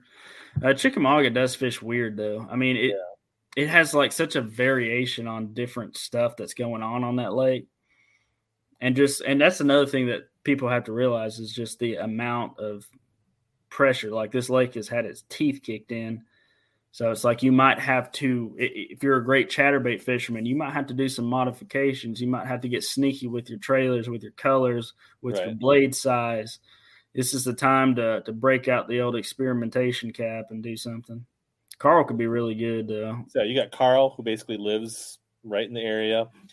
Uh, Kennedy, we talked about. This is definitely like this time of year, a guy that like doesn't get too hung up on practice. We'll throw yeah. a swim bait. We'll throw a, you know, a, a Senko, right? Yeah, like, I would somebody that fishes, you know, the moment, so to speak, you know, to coin that the same phrase or whatever, but someone who, uh, I mean, honestly, a guy that got up here with one day of practice could do just as good as a guy that's practicing up here two weeks. Yeah, because it changes so much. I mean, you're looking value. Josh Douglas used to guide here, and he's less than one percent in bucket D. That's interesting. Um, but most people don't know that, right? Like the the the you know the hardcore fans maybe know that, but you know, yeah, not, um, yeah. Josh Josh has uh, a pretty good amount of experience down here, and I know who he's fished with down here and who his buddies are down here, and yeah, he, he could he's gonna be around them. That's that's what I tell people when they go fishing with down here. I'm like, I'll put you around them. We might catch them, we might not. Pipkins is a guy that does seem to have really figured out that like. He fishes fast. I feel like he could do well in this too. Yeah, he's he did well in a Chickamauga Open, which is a little bit later in the year. He seemed and he did. I mean, he's figured out that like starting to figure out that pre-spawn, post-spawn. You see him do well at like Fork. You've seen him done well at Pickwick. You've seen yeah. him done, do well at Chickamauga. He's like that yeah. offshore staging thing is kind of become a wheelhouse for him. Uh, anytime there's grass, you got to think about Brian Schmidt. Yeah. Um. We I think about that's kind thing. of the that's kind of the deal is like for this lake for me from what I've seen the last few years is it's like the guy who can fail fast, right? The guy who can eliminate water mm-hmm. very quickly, but who keeps an open mind because that water that you eliminated today might be the best water in the world tomorrow. So it's like you have to constantly keep your head on a swivel. You have to constantly be on your toes. You got to be willing to experiment with the, your same techniques, get your strengths, get your confident baits, but then take that bait to the next level. Like, what can you do to modify that bait? Because I guarantee you these fish, you know, if I go to one of my grass patches right now, how am I going to make my jackhammer different than the thirty-eight other jackhammers they saw that hour? You know what I mean? Right. So it's like if I'm going to throw a bladed jig, I'm going to throw a, you know, a J D M, D-blade, you know, something like that. Or well, maybe the, the guys that have the new Berkeley chatterbaits, yeah, whatever those are, yeah. the slobber knocker or whatever it's supposed yeah. to be. Yeah, change it up, change it up, change up colors, change up profiles. Um, get thing, you know, that eight pounder I caught the other day was on a sneak bait that's new to the market. It's Picasso inline spinner swim jig. Yeah, and I I couldn't. I was throwing a chatterbait in that grass and some of my sneaky chatterbaits, and I kept getting bumped by fish. They were hitting it but not loading up, and I swapped over to that inline spinner with a Kitech on the back of it. Caught an eight, caught a couple fours, caught you know a couple threes, and then pretty soon that's a freaking hammer bag for Chickamauga right now, you know. Nice. So yeah. it's like we talked you gotta about think outside the box, get out of your comfort yeah, zone. A guy that's just going to go fishing, Swindle. Gee, man, yeah. This Palmer. And good Palmer shallow water is a guy that like I don't know. He just seemed to figure it out these days. Like he's on the rise. So um, Zal Dangerous down there. We talked about Zal Dang at that big bite. Uh, yeah. One guy that kind of jumped out at me when I was looking at it was Prosnick, the guy that you know yeah. that shallow yeah, he water, is good. Bait, wacky rig, like he's good on the Tennessee River too. Yeah. Um Clint Davis, Tennessee River guy, Alabama yeah. guy. Depends how much they're going to be offshore. Um, yeah, that's the thing. It's like a lot of these guys that are normally hammers, like post spawn and late spawn, that they might struggle more in this. Yeah. I tell you one thing, and most of these guys' waypoints ain't going to help them at all, which is probably good, honestly. Lester, I think he could be sneaky good. Yeah. Like, so many good options. Like, this is going to be, I don't know, it's going to be a hard tournament to predict. Like, when you see it in the end, I think you won't be surprised the guys that do well, but then mm. you'll look at the guys that don't do well and you'll be surprised that they didn't, if that makes sense, right? Like, there's yeah, so that's, that's guys funny, that you know, do well, but some just, of them will stumble, right? Like, yeah, the, just from the prediction. So we just, we mentioned four or five really good anglers that we thought would be potential top ten. I wouldn't be surprised if half of those guys are top ten or top five, and half of them don't even make fifty cut. You know what I mean? It's right. Just like, that's the kind of, that's pre-spawn fishing right there. You know, it's like you could get out there and, and figure something out and then get locked into it and it just be gone. Yeah. Walter's at two percent. That's uh that's interesting.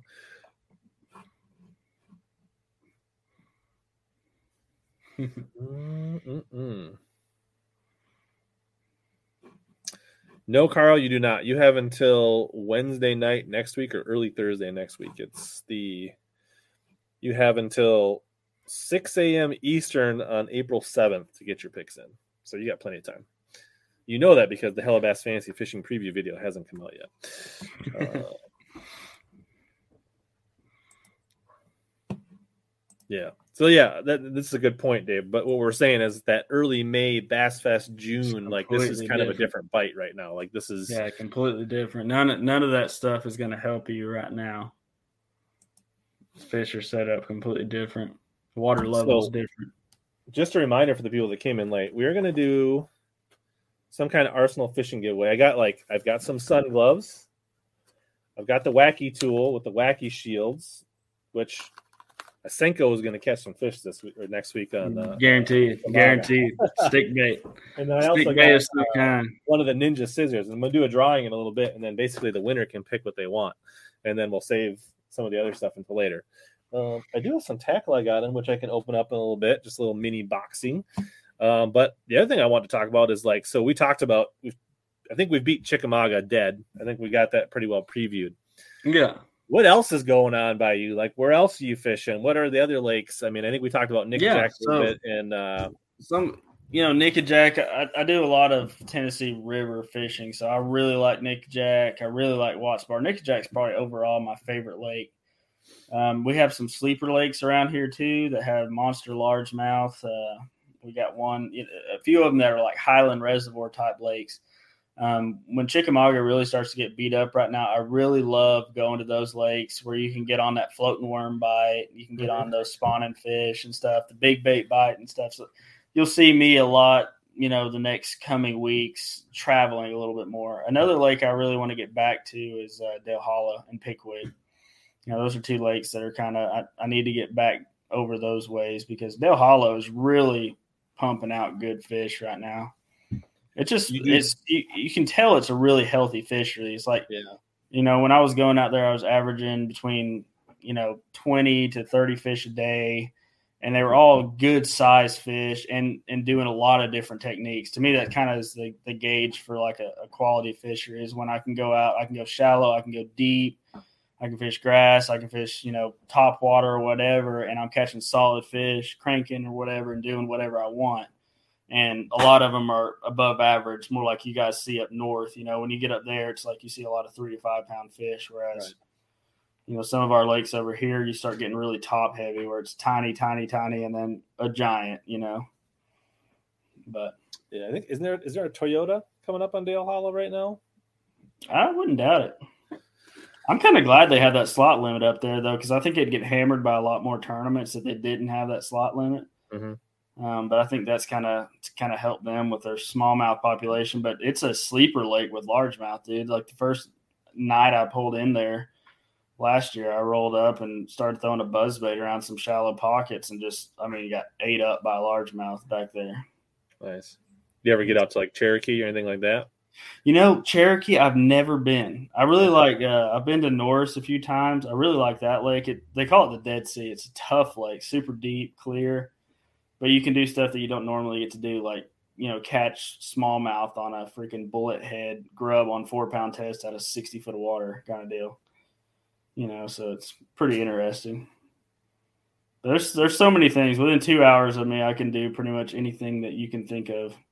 Nice. As far as fishing goes, you know, trophy class smallmouth and tiny rivers all the way to, you know, huge reservoir type lakes to Highland Reservoir type lakes to Tennessee River type stuff. I mean, you name it, you can do it around here.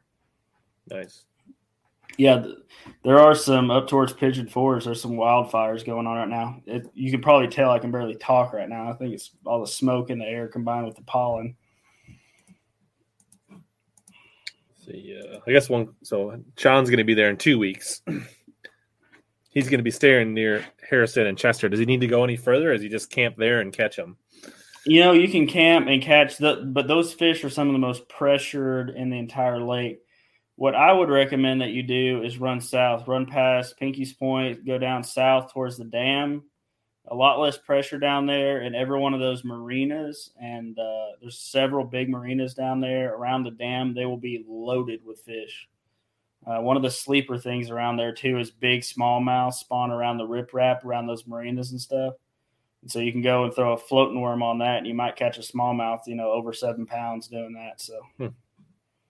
that's something to think about. We catch giant largemouth on glide baits and, and bed fishing and all kinds of stuff down that way, but that's where – I would slide down there, and then uh, I would, you know, for, for the fun of it, what you should do is is fish down that way, fish south, and then uh, one day drive up to Dayton and fish all those backwaters up there. It'll give you a really great change of scenery, you know, fish bushes, fish reeds, reed heads and stuff, really shallow backwaters. So you can kind of get the full experience that way. Get your John Cox on. Yeah, yeah, exactly. Nice. Exactly. Hope you're still listening, Sean, for that.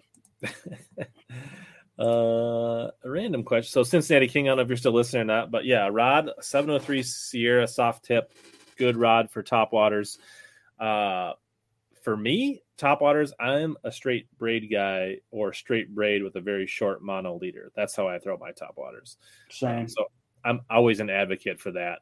Um, I rarely ever throw a straight mono slash co-poly. About the only time I do that is like super shallow cranking, super shallow spinner baits, like where I, yeah, you know, like late, you know, that bite late in the year when you guys get where they're in like the backs of pockets and like six inches of water, and you got to like just keep yeah. that bait up. Like that's about. And, and I would say go lighter with the braid than, you know, a lot of guys will throw like forty pound braid for their topwaters and stuff. And I'm like, dude, just throw like, literally, I throw a thirty pound or twenty pound even. It's amazing how far you can bomb, you know, a topwater and stuff. And then you can use that same rod to throw like a little popper. And you just switch out the leader from, you know, a fourteen, fifteen pound test to a twelve pound test, throw a little popper yeah. on it. I use forty pound for all. I, I don't like the way the twenty pound digs in on my spool. Yeah, I, I see. I, I the way I spool my stuff on, I spool it on so freaking tight. I never have an issue with that. But I that's the complaint I hear from guys most of the time. But when I can bomb that thing out there to like another county, I'm like, heck yeah! And then you just they eat it, and you just lean into them because there's no stretching that braid. Exactly, exactly. You catch so much further that way. And on top of that, I'll tell you another kind of sleeper thing that people don't think about. When you've got a big topwater or or whatever out at a really at the end of your cast, when you swing, if you're using bigger line, you have a, a lower gear ratio, right? Because you're you're further down into your spool. When you use that lighter line, you still have the same gear ratio, so you can stay caught up with that fish. So I think there's a, is it a Toyota today, Bo? I think at the. That's what it is. I thought yeah, Sean was still on. Good. yeah. And Sean, I'm sure if you go uh, or anybody else, you go to Bass Quest on Instagram. Yeah. Slide into his D Ms. I'm sure he wouldn't mind throwing you a couple bones when you get there down that week to give you kind of the absolutely. Lead-up. And somebody asked about what kind of ledge, angle, slope do I throw a floating fly on? I throw it on literally everything. Uh, to me, a floating fly is you're just crappie fishing.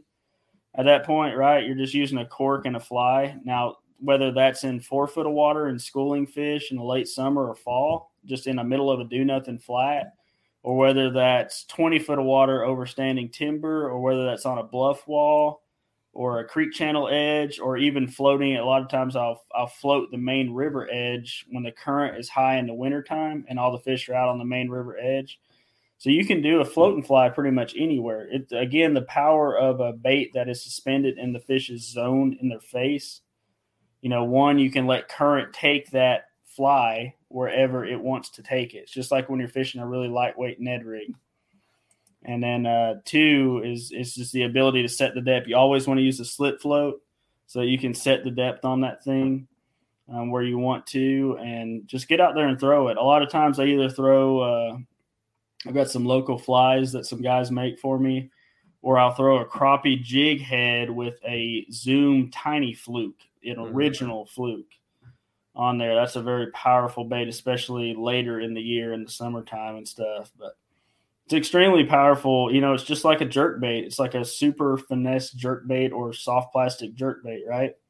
Like it's you, you put it in that fish's zone, it can't leave, and it's extremely powerful on getting fish everywhere I've ever gone. You know, I've taken it all the way from Michigan down to Florida to here, and it smashes no matter what. Places. Most bass fishermen are too cool for a bobber, but I'll take it any day of the week. Yeah, so here's the day one results from uh, Dale Hollow.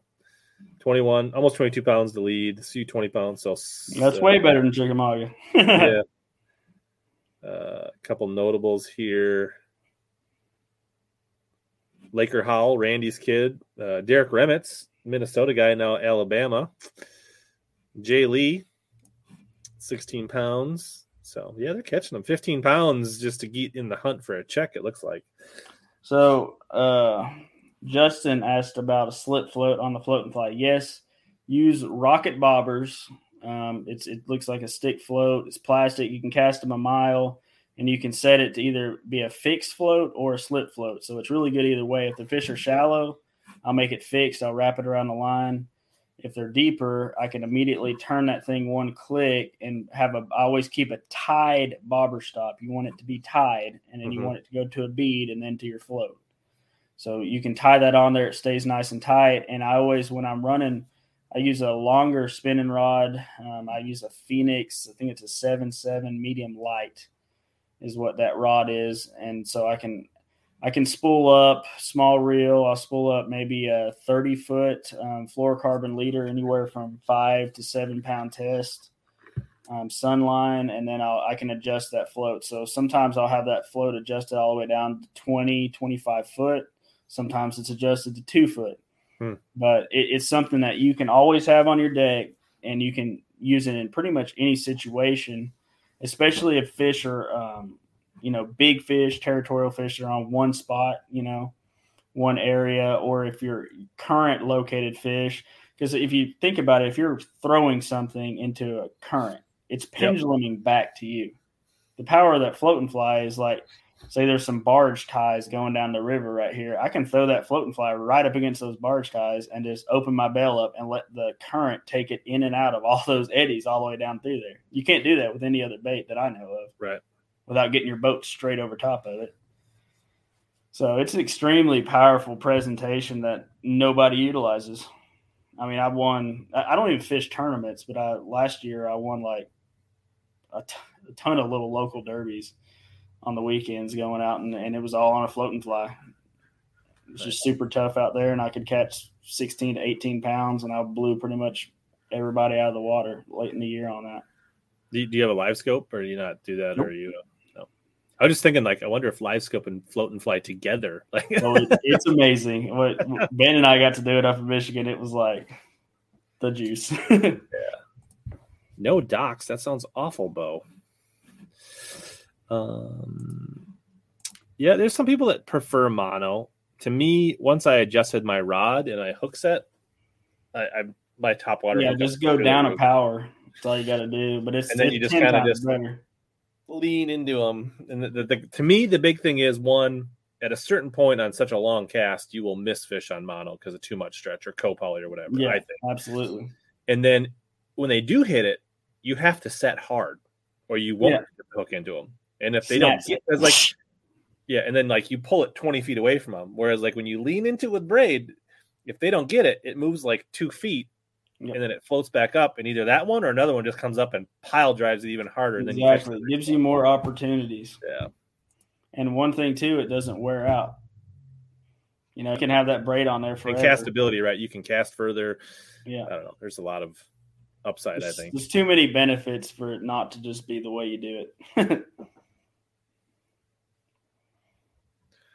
Um, but, and again, if it works for you, don't change it. But I'm yeah. just telling you why, like why I like yeah. it and why it works for me. But I will never, I always say, if you, doesn't matter what we're talking about, whether we're talking about this scenario or anything else, if it works for you, don't change it. Yeah. But if you're running into issues, then, you know, listen to uh, uh, maybe some of these. Um, yeah, I wish, I keep telling StreamYard they need to fix this so the emojis come up, but the juice box emojis are in the in the uh, in the YouTube chat. Well, dude, I'm gonna have to pop off here pretty soon. That's cool. I can get my butt to bed. That's awesome. I appreciate your time. Uh, it's been good. I got a few things that we can cover up here. Uh, yeah. So. Yeah, that's I awesome. Blast, I didn't. I, I usually try to ask like when you guys got to go, but uh, you've given us plenty to chew on, um, yeah. and we'll probably wrap things up here. And I appreciate your time. Uh, Caleb does have a YouTube channel. It doesn't have a lot of current, recent drops. Yeah, I, mean, I have a lot of out, videos from this time frame, but yeah, yeah have to look in that area. So you can learn a lot about the lakes down in his area and these techniques and things like that. And it's got some really good stuff out there. Uh, as well as his Instagram. So check out Bass Quest, any of those places, look them up. Um, and thanks for joining us today, Caleb. All right. Thank you very much. All right. Take it easy, bud. You have a good one. See you. Thank you. All right. So, yeah, that was awesome. We got a couple more things we can cover tonight. Um, Tim, thank you. I appreciate the support. Uh, I'm glad that code helped you out, which does remind me, I do have something I bought from Omnia that I could open up. But today is the last day to use the March code that's down here, H B M R fifteen. And uh, new code starting tomorrow. But the one thing that's going to change is that my codes will be once per month only. You'll only be using them once per month. Um, so if you're thinking about getting some stuff and you want to get some stuff yet tonight, and then you can use the new code starting in April. But I know my code, I think, is working multiple times per month, but now it's going to go to once a month. They just want to encourage people to get uh, slightly larger orders less often so they don't give us way much on their free shipping. But um, so we're going to do a little bit of box opening. We still got to give away this this Arsenal stuff. So if you want to stick around, uh, there's still like seventy on. We're going to give away some stuff. Um, so, oh, and Dennis, I did see your question earlier. I did want to get to that about Michigan. Uh, yeah, so Michigan, Minnesota, we're We're about the same, and you're asking why are bass so much bigger in the South? It really is growing season. So uh, when we get that ice cap on our lakes, fish kind of like they eat just to maintain. They don't really grow in the winter. So bass down South can grow literally twelve months a year, and our bass up here in Michigan and Minnesota really only grow, you know, six to eight months a year. So that's the reason they don't get nearly as big.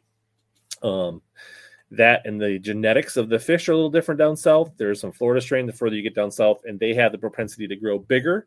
Um, whereas a northern Australian bass, really, it's hard for them to get much bigger than like ten pounds, eleven pounds.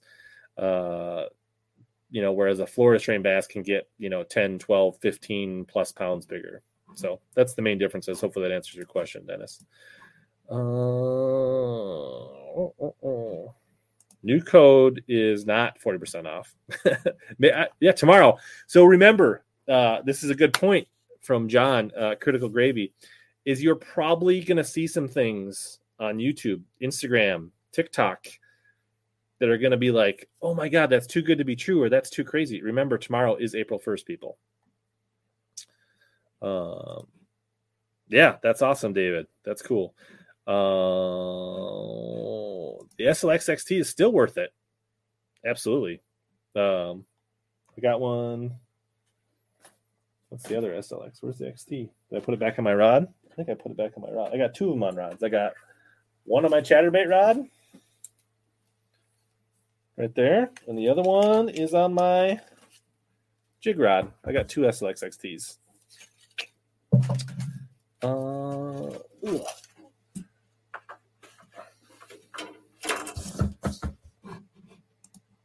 Ha, that's that's funny, Carl. I'm sure that uh, makes for some some funny commentary uh, in in the family if your brother is an April first baby. Um, all right, so let's uh, let's get the code or let's get the drawing going, and I'll do a box opening while we got that going. How's that sound?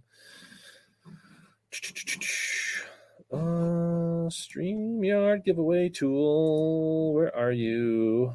I think I've been prepared. Got this ready. Um, what do we want to? Uh, I guess we'll just do hashtag personal. Get that up here. Share screen.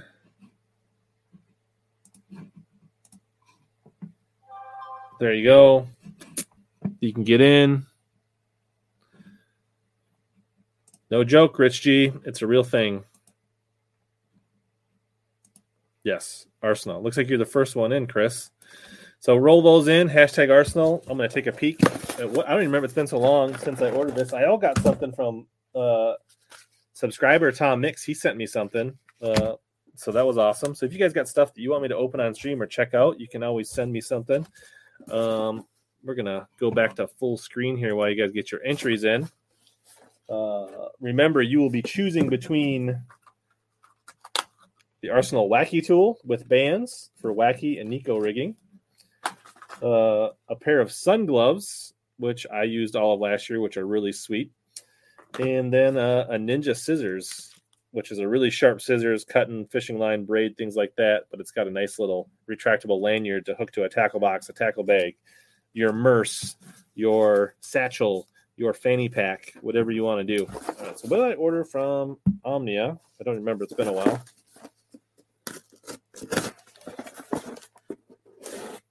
Arsenal? Question mark?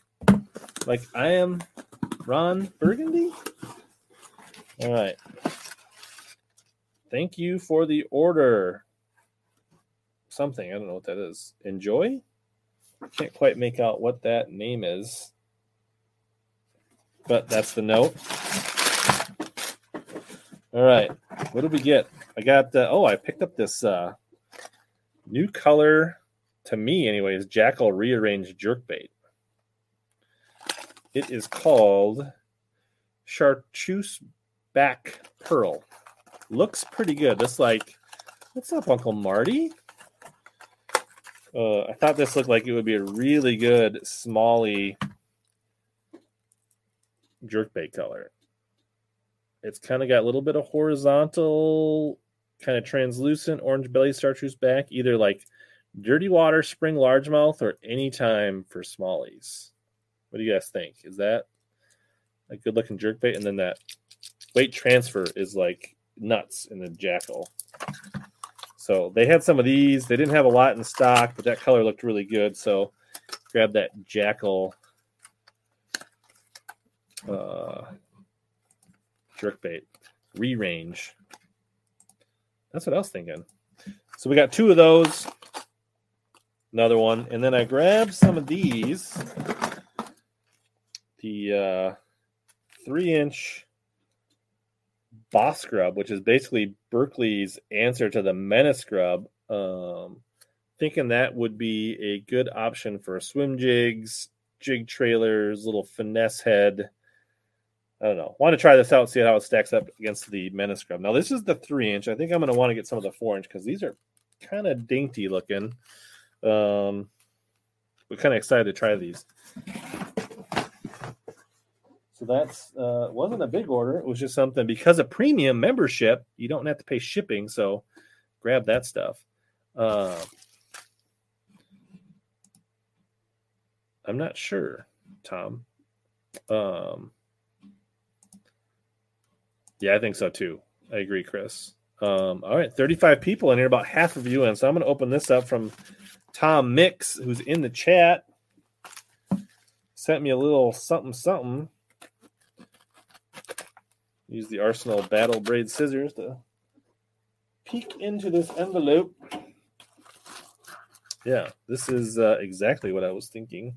These are the same packages that I used to get them in, Tom, these Hydro Silk skirts, which we were, I I believe we were talking about this on the Jig Squad stream a couple weeks ago, and Tom was like, oh, I asked a question about hydrosilk, and Tom's like, I had some. Um, it's called Custom Color Crayola Brown Black Flake. And uh, it's a, a really interesting, it's it's kind of like a combination of round rubber and silicone. It's very springy. It's a silicone that acts kind of like a round rubber, I guess is the best way to explain it. And uh, this is like a really muted brown color. But they used to, this is the, the skirts that used to come on the really old school first gen true tungsten jigs. And uh, they've got a really unique action in the water, and they've got some really unique colors. They have some muted colors like this that are kind of matte that are really cool.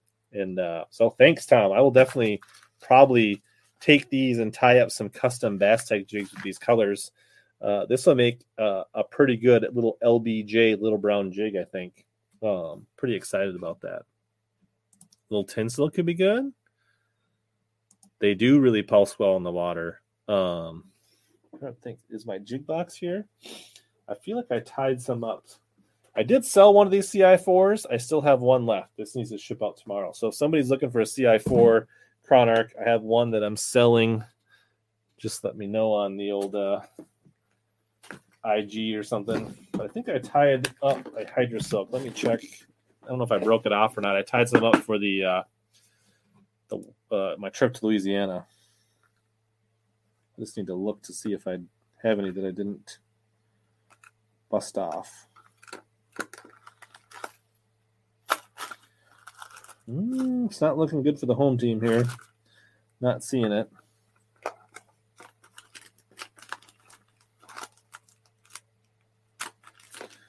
Those might be in the bottom of the Watchtower River. I don't see it. Rip. All right. So, good story, Rich. Label might give you a hint, like this label. See, I, I order. I remember it's. I think the company was called Hydrosilk, but I'm not sure. Um, but I don't think they're no longer in production. Heading to Table Rock in seventeen days. Any hot baits I should pick up? There are more Tackle Lunatic Worlds than not, Gary. Um, Table Rock, seventeen days will put you in the middle of April. I would think that should be your typical, like, wigglewort, rock crawler, jerk baits, A-rigs if you're allowed to throw them. I don't know if you're going for fun. Little finesse jigs like this. Those would be the kind of things that I would really focus on uh, Table Rock in a few weeks. I mean, honestly, uh, ball head, little football jigs, jerk baits, Uh, rock crawler, wigglewort style um, jigs, and uh, actually, this is a it's kind of clumped up, but this is the hydrosilk skirt. uh, this is one of my old favorite colors right here. This uh, that color right there. This is hydrosilk. It's a little matted up in my jig box, but that is that material. Yeah, hydrosilk did come on Picasso jigs. Um, that is true. I wonder if I have any extra, any. I know in my skirt making boxes I've got some hydrosilk. I don't know if I have any in this jig box. I don't think I do. Bum bum bum. Thinking full spawn. I think it's going to be a little early for two weeks because the spawn is just starting in like Tennessee right now. And uh, so I would say maybe you're getting the early spawn in two weeks in the Ozarks, but I don't know if it'll be full-on spawn, but I could be wrong. Um, what's up, Roger? Good to see you, buddy. Yeah, they do look like they're a touch brittle. I'll probably end up, um, like I did on this jig that I showed you that was a little clumpy, I'll probably... Um, replace it with wires like this one. You can see he's got a uh, use some purple wire tie, and that's probably what it'll get replaced with.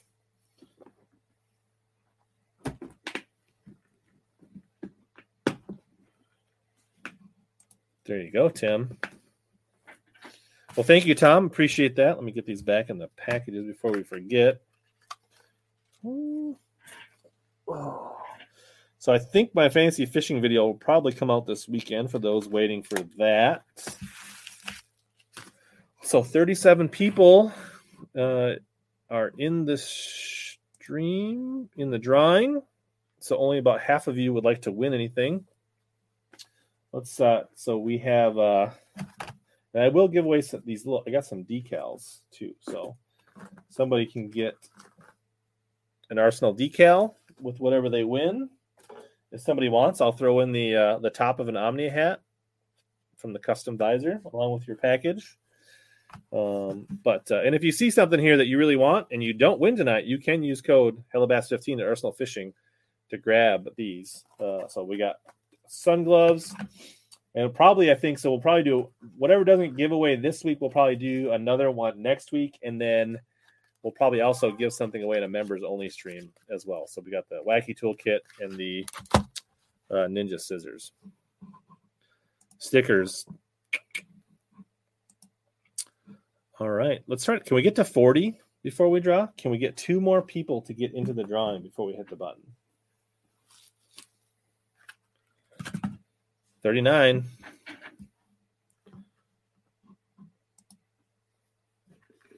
Roger, come on now. What else was on my list here? Bum, bum, bum. Mm, mm, mm. I think we covered everything.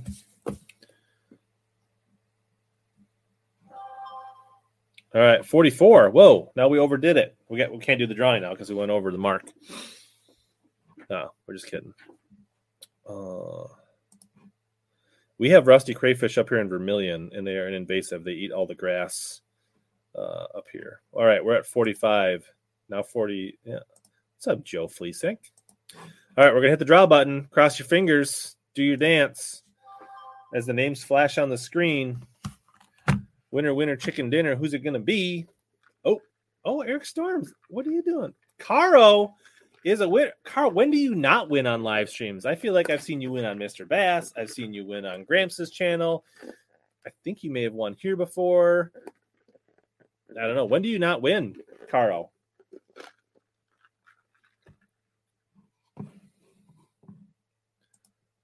Yeah, I don't think it's... Yeah, who knows? It would be good to see some uh, some big bags uh, in Chickamauga show out, but Um, so what do you want, Carl? I have, uh, let's see what sizes these are.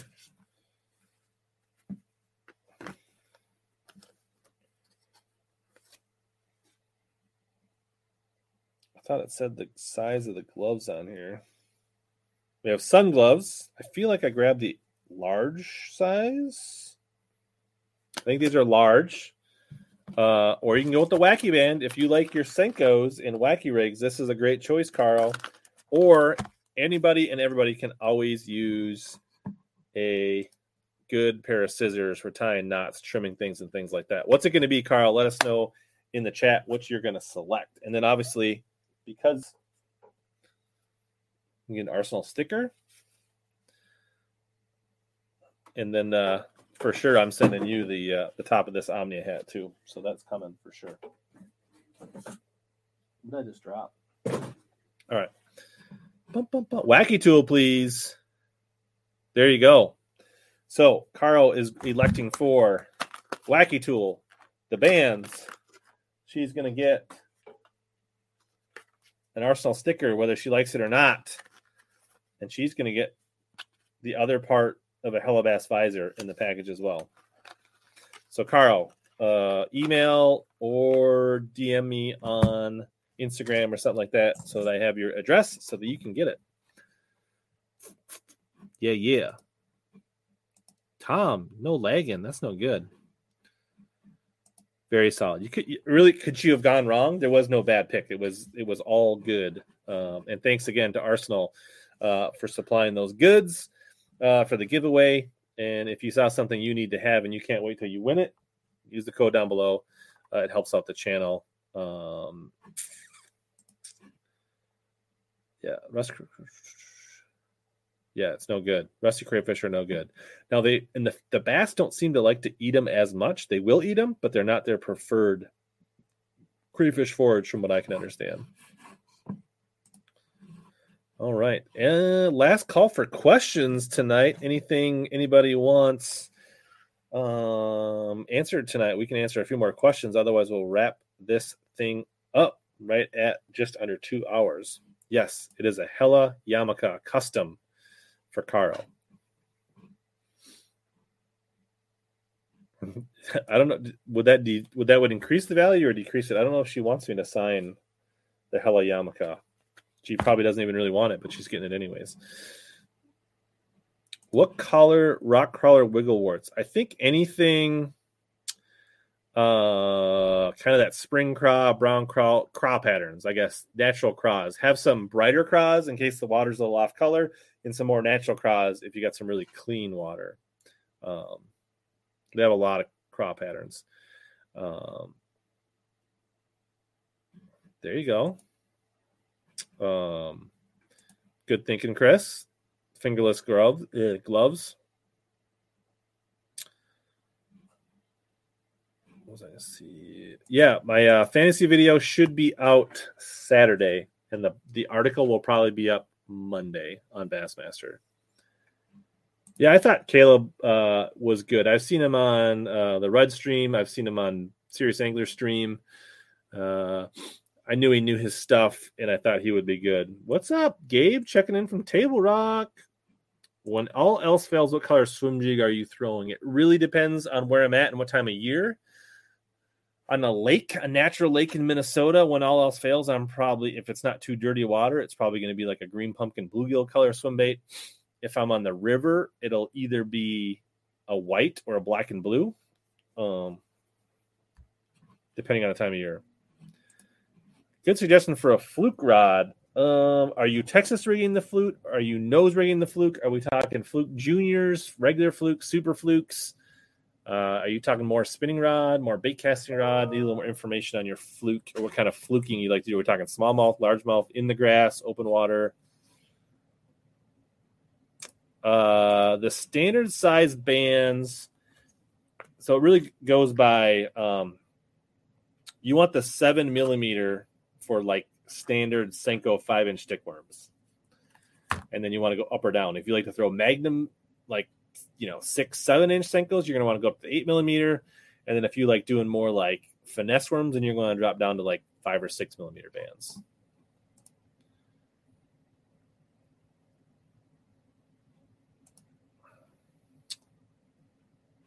Ah, well, thanks for your service, buddy. Um, glad to entertain. Favorite shallow crank? Uh, that's a good one. Probably the one that I've had one of the most success on that I is the uh, the E M A square bill. I M A square bill. I don't know if I have my square bill box anywhere near here to show that. Maybe there's one in this one. Ugh. Let me see. Yeah, there's one right there. Got all kinds of chewed on. But this little guy right here, this I M A square bill. I think they just call it the I M A square bill. And they're kind of like sexy shad. Caught a lot of fish. See, the hooks are all torn up, all kinds of rash, all kinds of chew marks. But it's got a circuit bill lip. It's one that Bill Lowen uses. I think he helped un, uh, design it. But that square bill right there has been one of my best producers. It's not a real deep dry, diver. Uh, it's a shallow, um, but that has been one of my best square bill shallow cranks.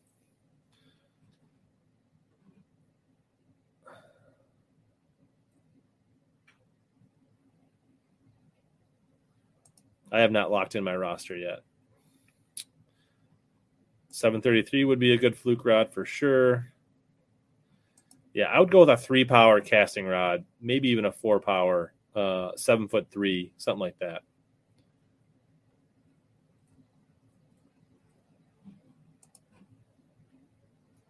Yeah, Dobbins or one oh six, eight oh six. Yeah, I, I'm not a huge swimbait guy, but the Tranks is a super popular swimbait reel. Another one that's pretty popular is the Daiwa Lexa three hundred. So any of those in the three hundred size are pretty good. Topwater, I like forty-pound braid, and then I usually do like a short five, fifteen, seventeen, twenty-pound, depending on the size of the topwater, mono leader about that long, like eight to twelve inches. I caught a few fish on the Black Label balsas down in um, Louisiana. But for whatever reason, I didn't get on a really good swear bell bite. They didn't get beat up too bad. I caught a few fish on them, but nothing nothing to wear the paint off them. Um, they looked good. They fished really good. They came through cover really good. But I never just got on a great crankbait bite down there, and I just bought them late last year. Do they still make them, Tim? Do they discontinue them? Is that why they're cheap, or are they just on clearance? I'm not sure, but they're a good bait. A seven oh three is a good fluke. I would, yeah, seven oh three, seven thirty-three, anything in there. Thank you, Sycamore. The gloves are nice. I used mine all last year. Um, they're great in the sun to keep you protected, but they're also good on those chilly mornings just to give you a little bit of warmth, but you can still fish in them.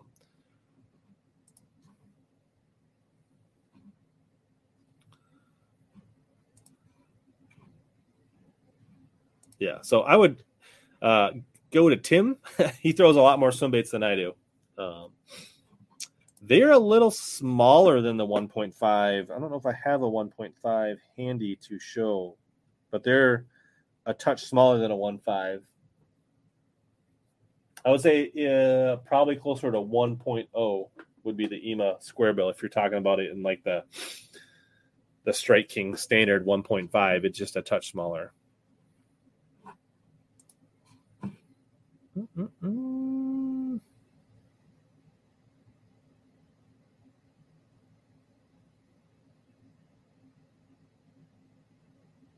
Yeah, E M A Shaker is a good flat side, too. I've I've done well on those as well.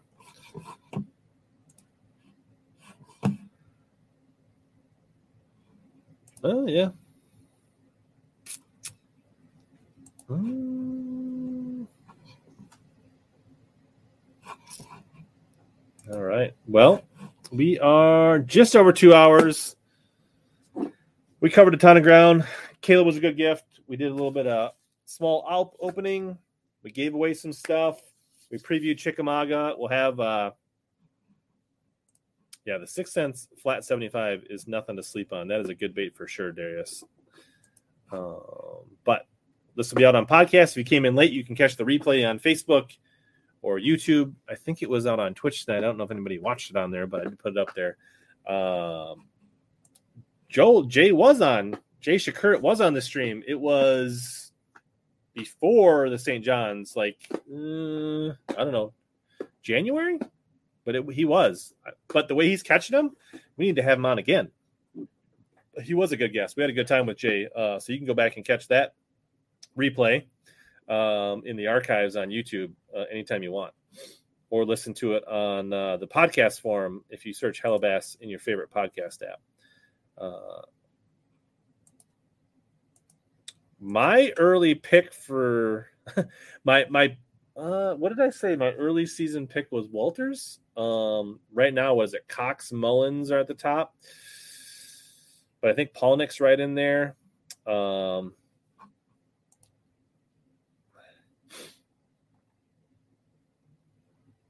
but uh, yeah, I, gotta, I guess I'll have to look at that. I don't remember who's what's uh. I'm trying to pull up the leader. Uh, who's doing, let's see, A O I standings. But you can still go back and watch it, Joe. That's the beauty of the replay, gang. So it's Cox, Mullins, Blaylock, Polinick. Boy, you know, Polinick's sitting good now, and he's still got the northern swing. I mean, Oahu's going to fit him well. Saint Lawrence, I mean, he could be really tough. The Johnson's up. Corey Johnson's up there. There's a lot of guys. Uh, Yeah, if I had to pick somebody, I would say Polnick and Corey Johnson would be the two guys to watch at this point. And then Patrick Walters lurking back there in eleventh. Uh, I wouldn't sleep on him either. Thank you, Rich G. Dustin finally got out of work just as we're wrapping things up. Thanks for chiming in. Uh, but, uh, yeah, we're going to wrap things up. So thanks, everybody, for watching. Appreciate it. We should be back to our regular stream next Wednesday. I don't have a guest lined up, but I will get something cooked up, as that'll be the eve, I believe, before the Chickamauga event.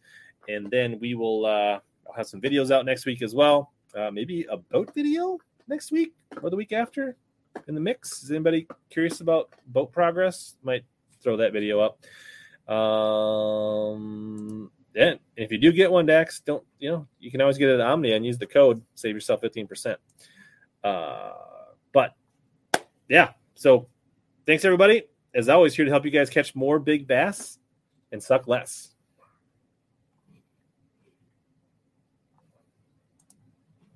Another day is here, and you're ready for it. What to wear? Check. Breakfast, lunch, and dinner? Check.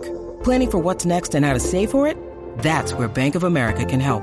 For your financial to-dos, Bank of America has experts ready to help get you closer to your goals. Get started at one of our local financial centers or twenty-four seven in our mobile banking app. Find a location near you at bankofamerica.com slash talk to us. What would you like the power to do? Mobile banking requires downloading the app and is only available for select devices. Message and data rates may apply. Bank of America N A, member F D I C.